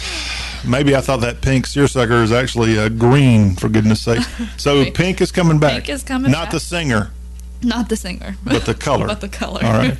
uh, cargo pants are making a no comeback. way. Apparently. Come on, man. Yep, I was telling uh, a friend about it the other day as I was doing the research, and they're like, "Please, no, don't bring the cargo." Where are you pants getting back." this information? Because I haven't seen anybody wearing cargo pants.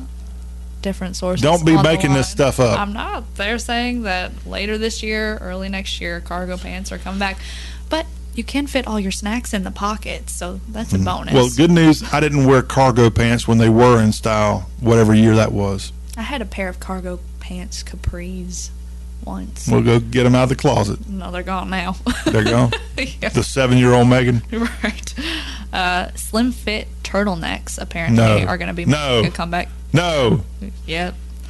Yep. Apparently they turtlenecks. Period. Need to never come back. I feel like you're choking. It's. I mean, if, if I wanted to have a collar like that, I would have gone into the ministry. right. I saw a guy yesterday at lunch had on the whatever that's called. The- I guess he was a priest. Oh.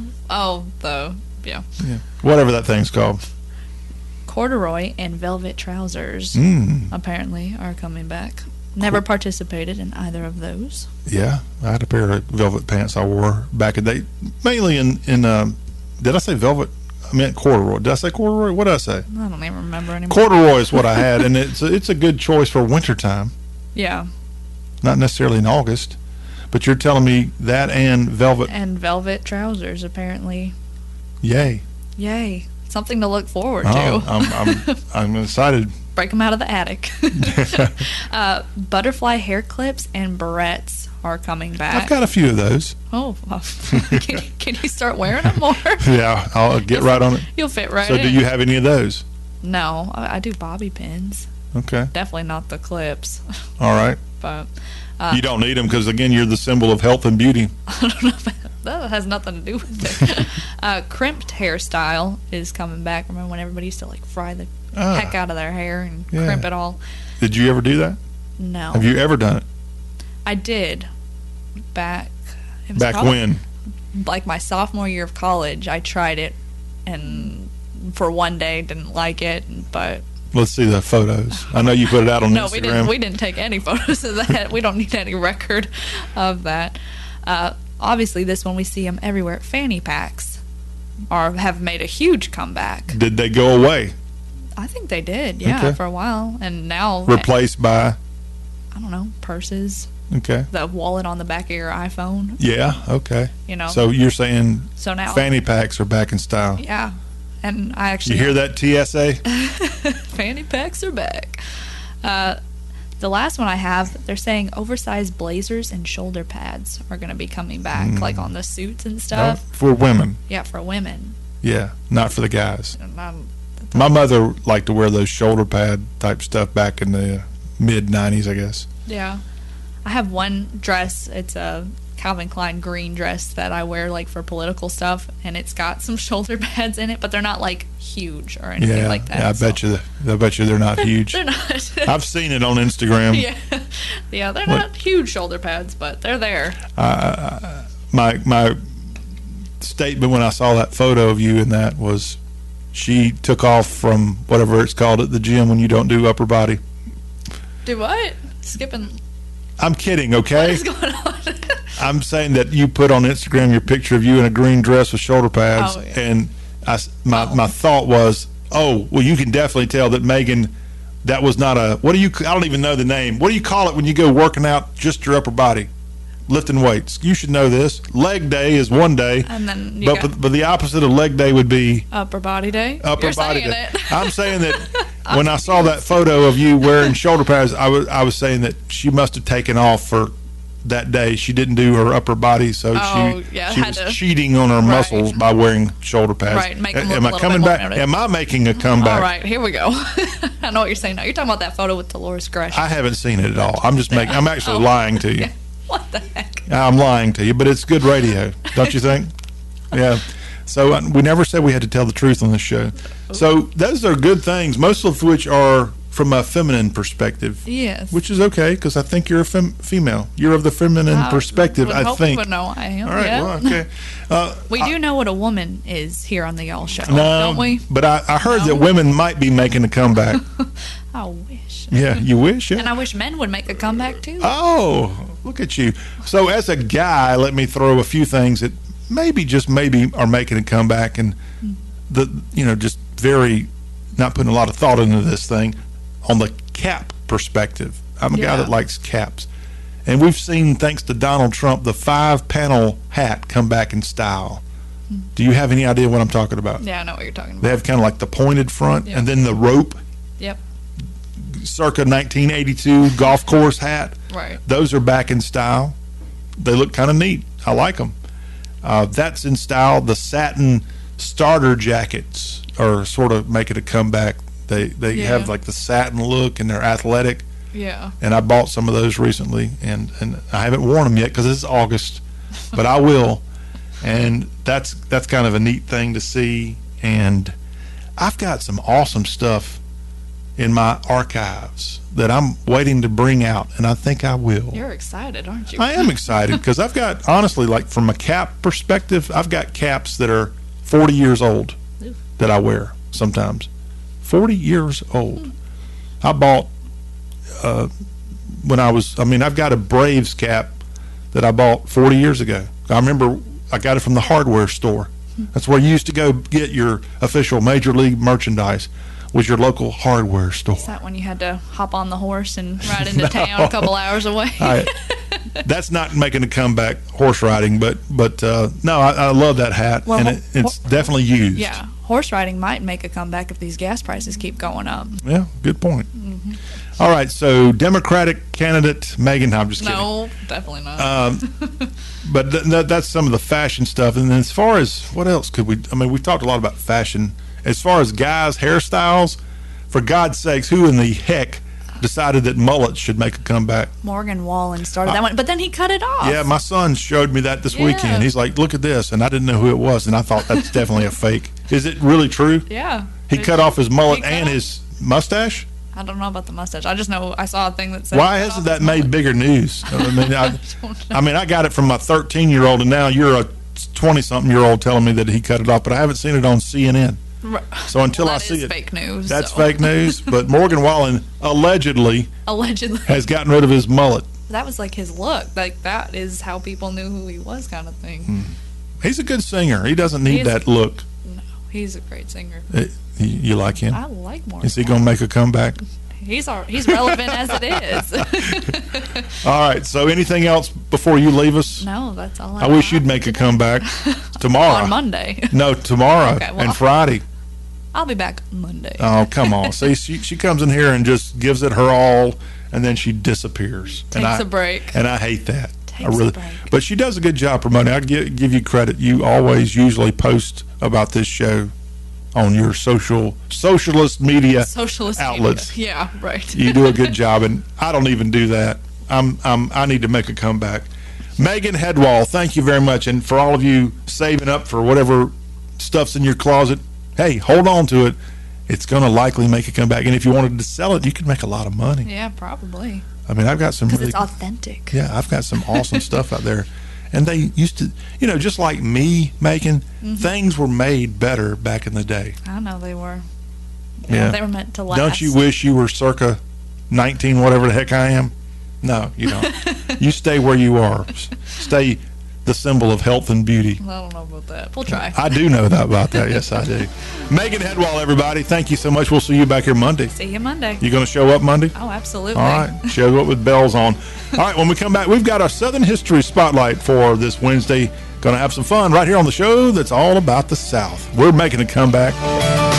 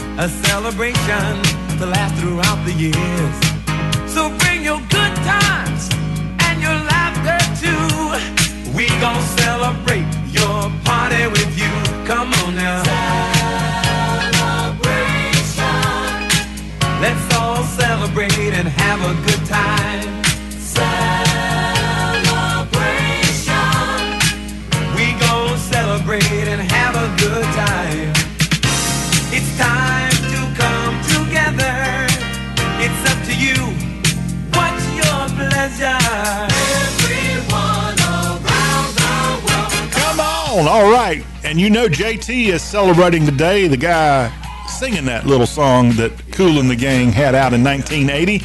Congratulations and happy birthday to James JT Taylor, born on August 16th, 1953, as he is now 70 years young.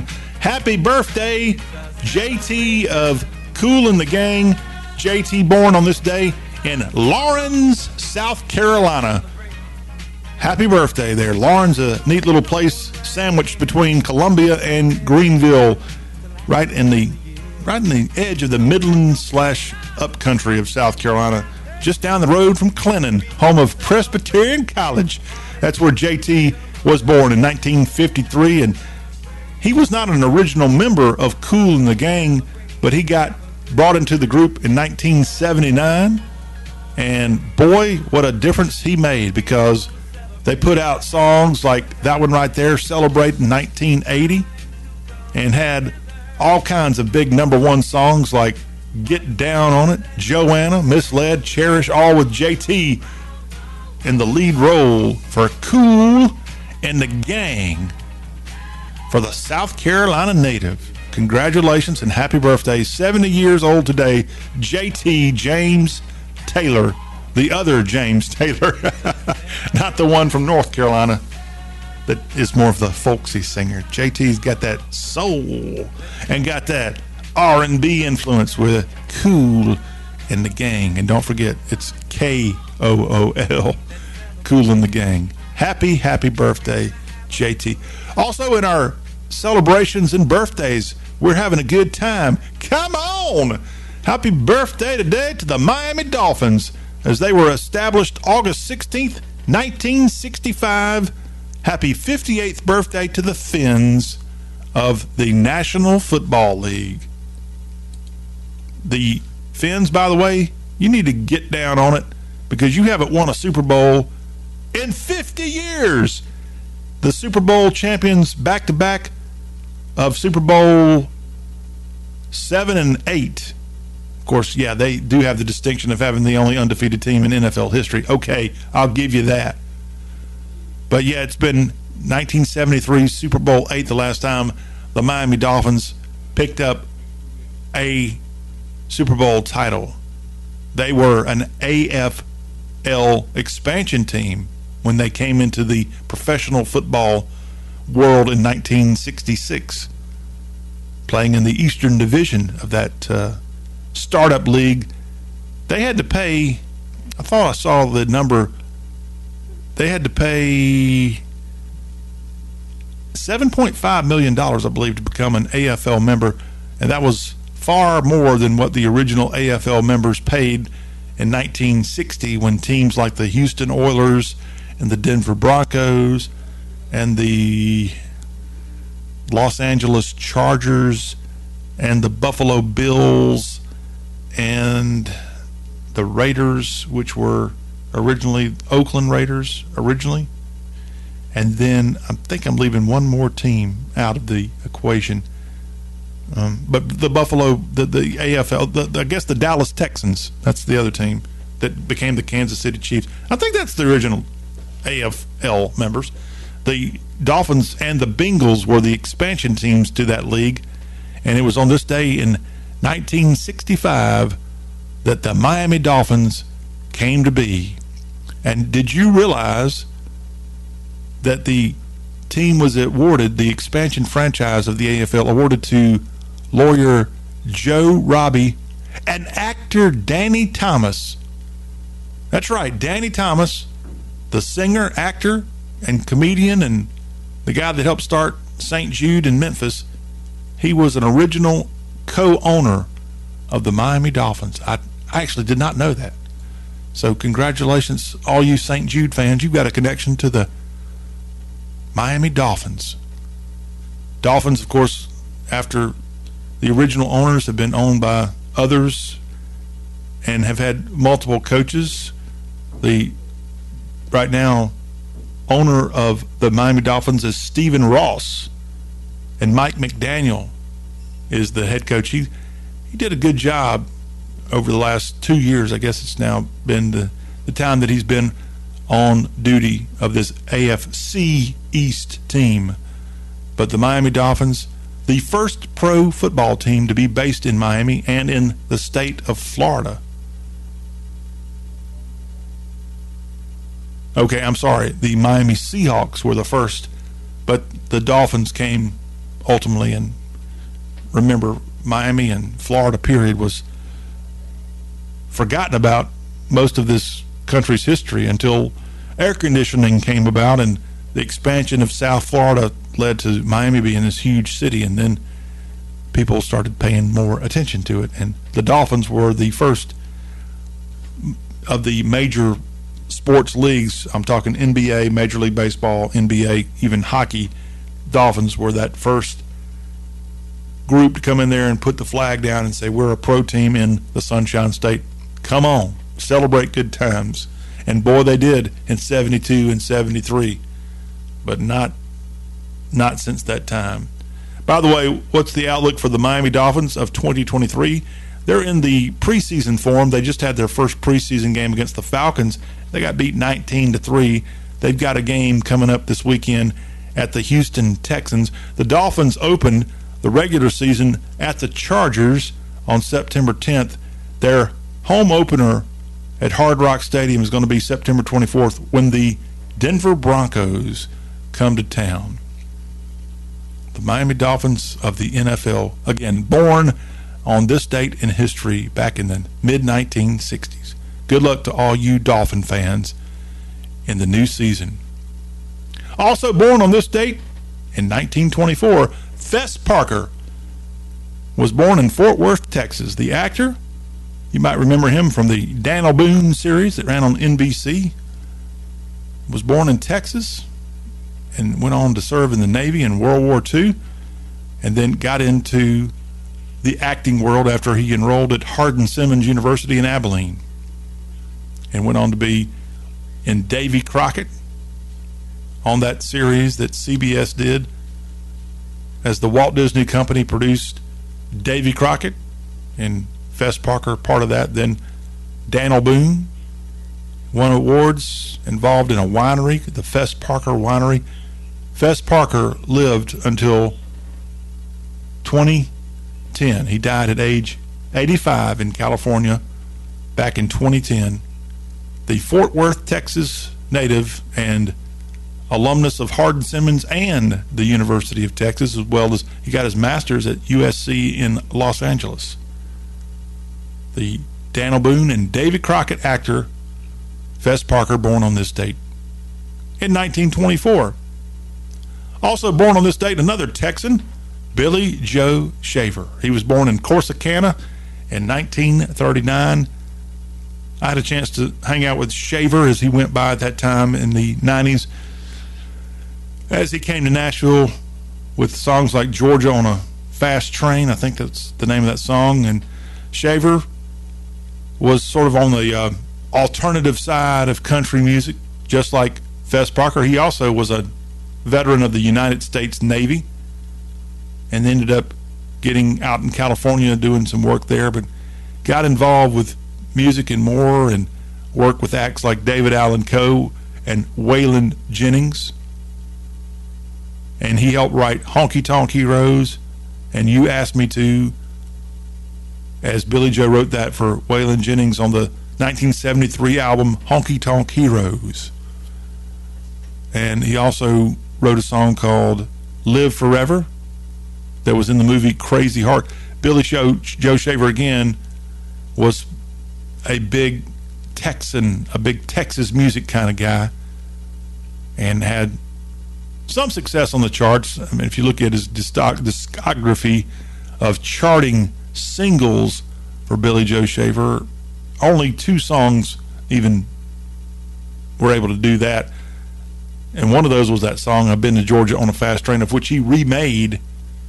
And in 1994, that was a music video on CMT that the lady that used to be the programming director and my boss, her husband directed that thing, Chris Rogers, Georgia on a Fast Train.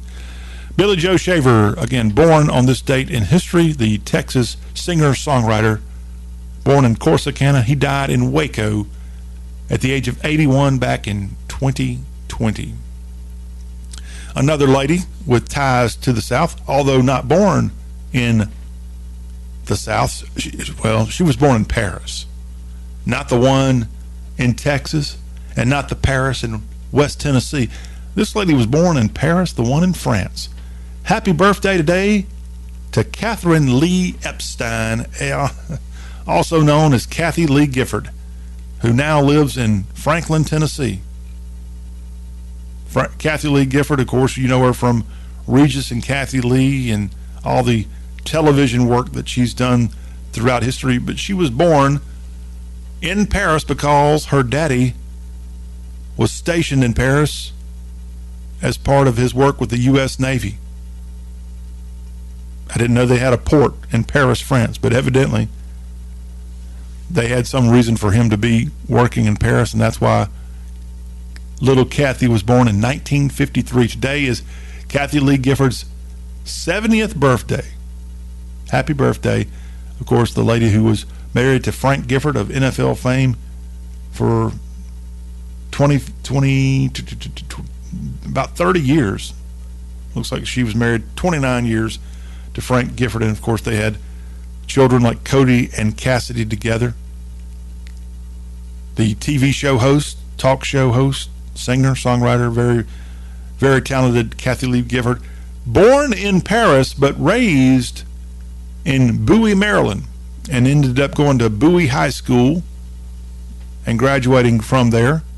And although she's from a Russian Jewish ancestry, she converted to Christianity and has been a very devout Christian for a long time, becoming a born again Christian at age 12 after seeing the Billy Graham produced film The Restless Ones.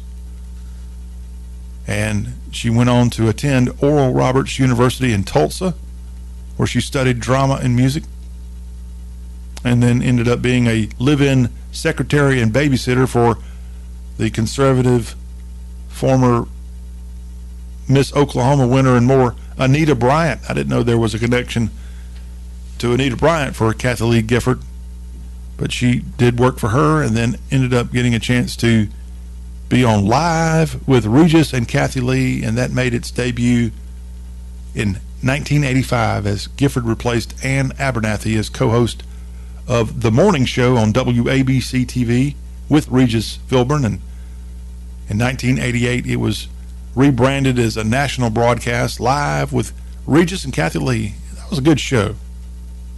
I know Kelly, I think is who's doing that show now. The the offshoot of, if you will, of Regis and Kathie Lee. She does a, a fine job, but man, it's still not Regis and Kathie Lee. It's still not Regis. I love Regis Philbin. Well, miss him. But Kathie Lee's still with us. And again, the Maryland raised Gifford now lives, for the most part, as far as I could tell, around Franklin, Tennessee. She's been involved in some stuff there. And at 70 years young, she's one beautiful Marylander that now is a Tennessean. And the circle that combines all is she's a Southern girl. We're going to claim her, even though she was born in that other Paris. Should have been born in the one in Tennessee or Texas, Kathie Lee. But we appreciate your father and his service, and that's why you were born outside the good old U.S. of A. And lastly, this is a, a little bit of an unusual birthday today. Rumer Willis, the actress and the daughter of Bruce and Demi Moore. She was born on this date in 1988. And she was born in Paducah, Kentucky. This Hollywood starlet happened to be born in Paducah at Western Baptist Hospital because her daddy, Bruce, was in the area filming In Country. Rumer Willis, born in Paducah and named after author Rumer Godden. And she was born on this date in 1988, so she is 35 years young today. And that's a look at some birthdays and some fun Southern history to wrap up the Y'all Show on this Wednesday edition. Happy birthday to all y'all that are having birthdays on this, the 16th of August. We'll be back with you on Thursday for more Southern fun. Until that time, hey, don't forget the Y'all Shows podcast is available. Check it out on Spotify, iHeartRadio, TuneIn, and more. Y'all have a great rest of your day and enjoy living in the South.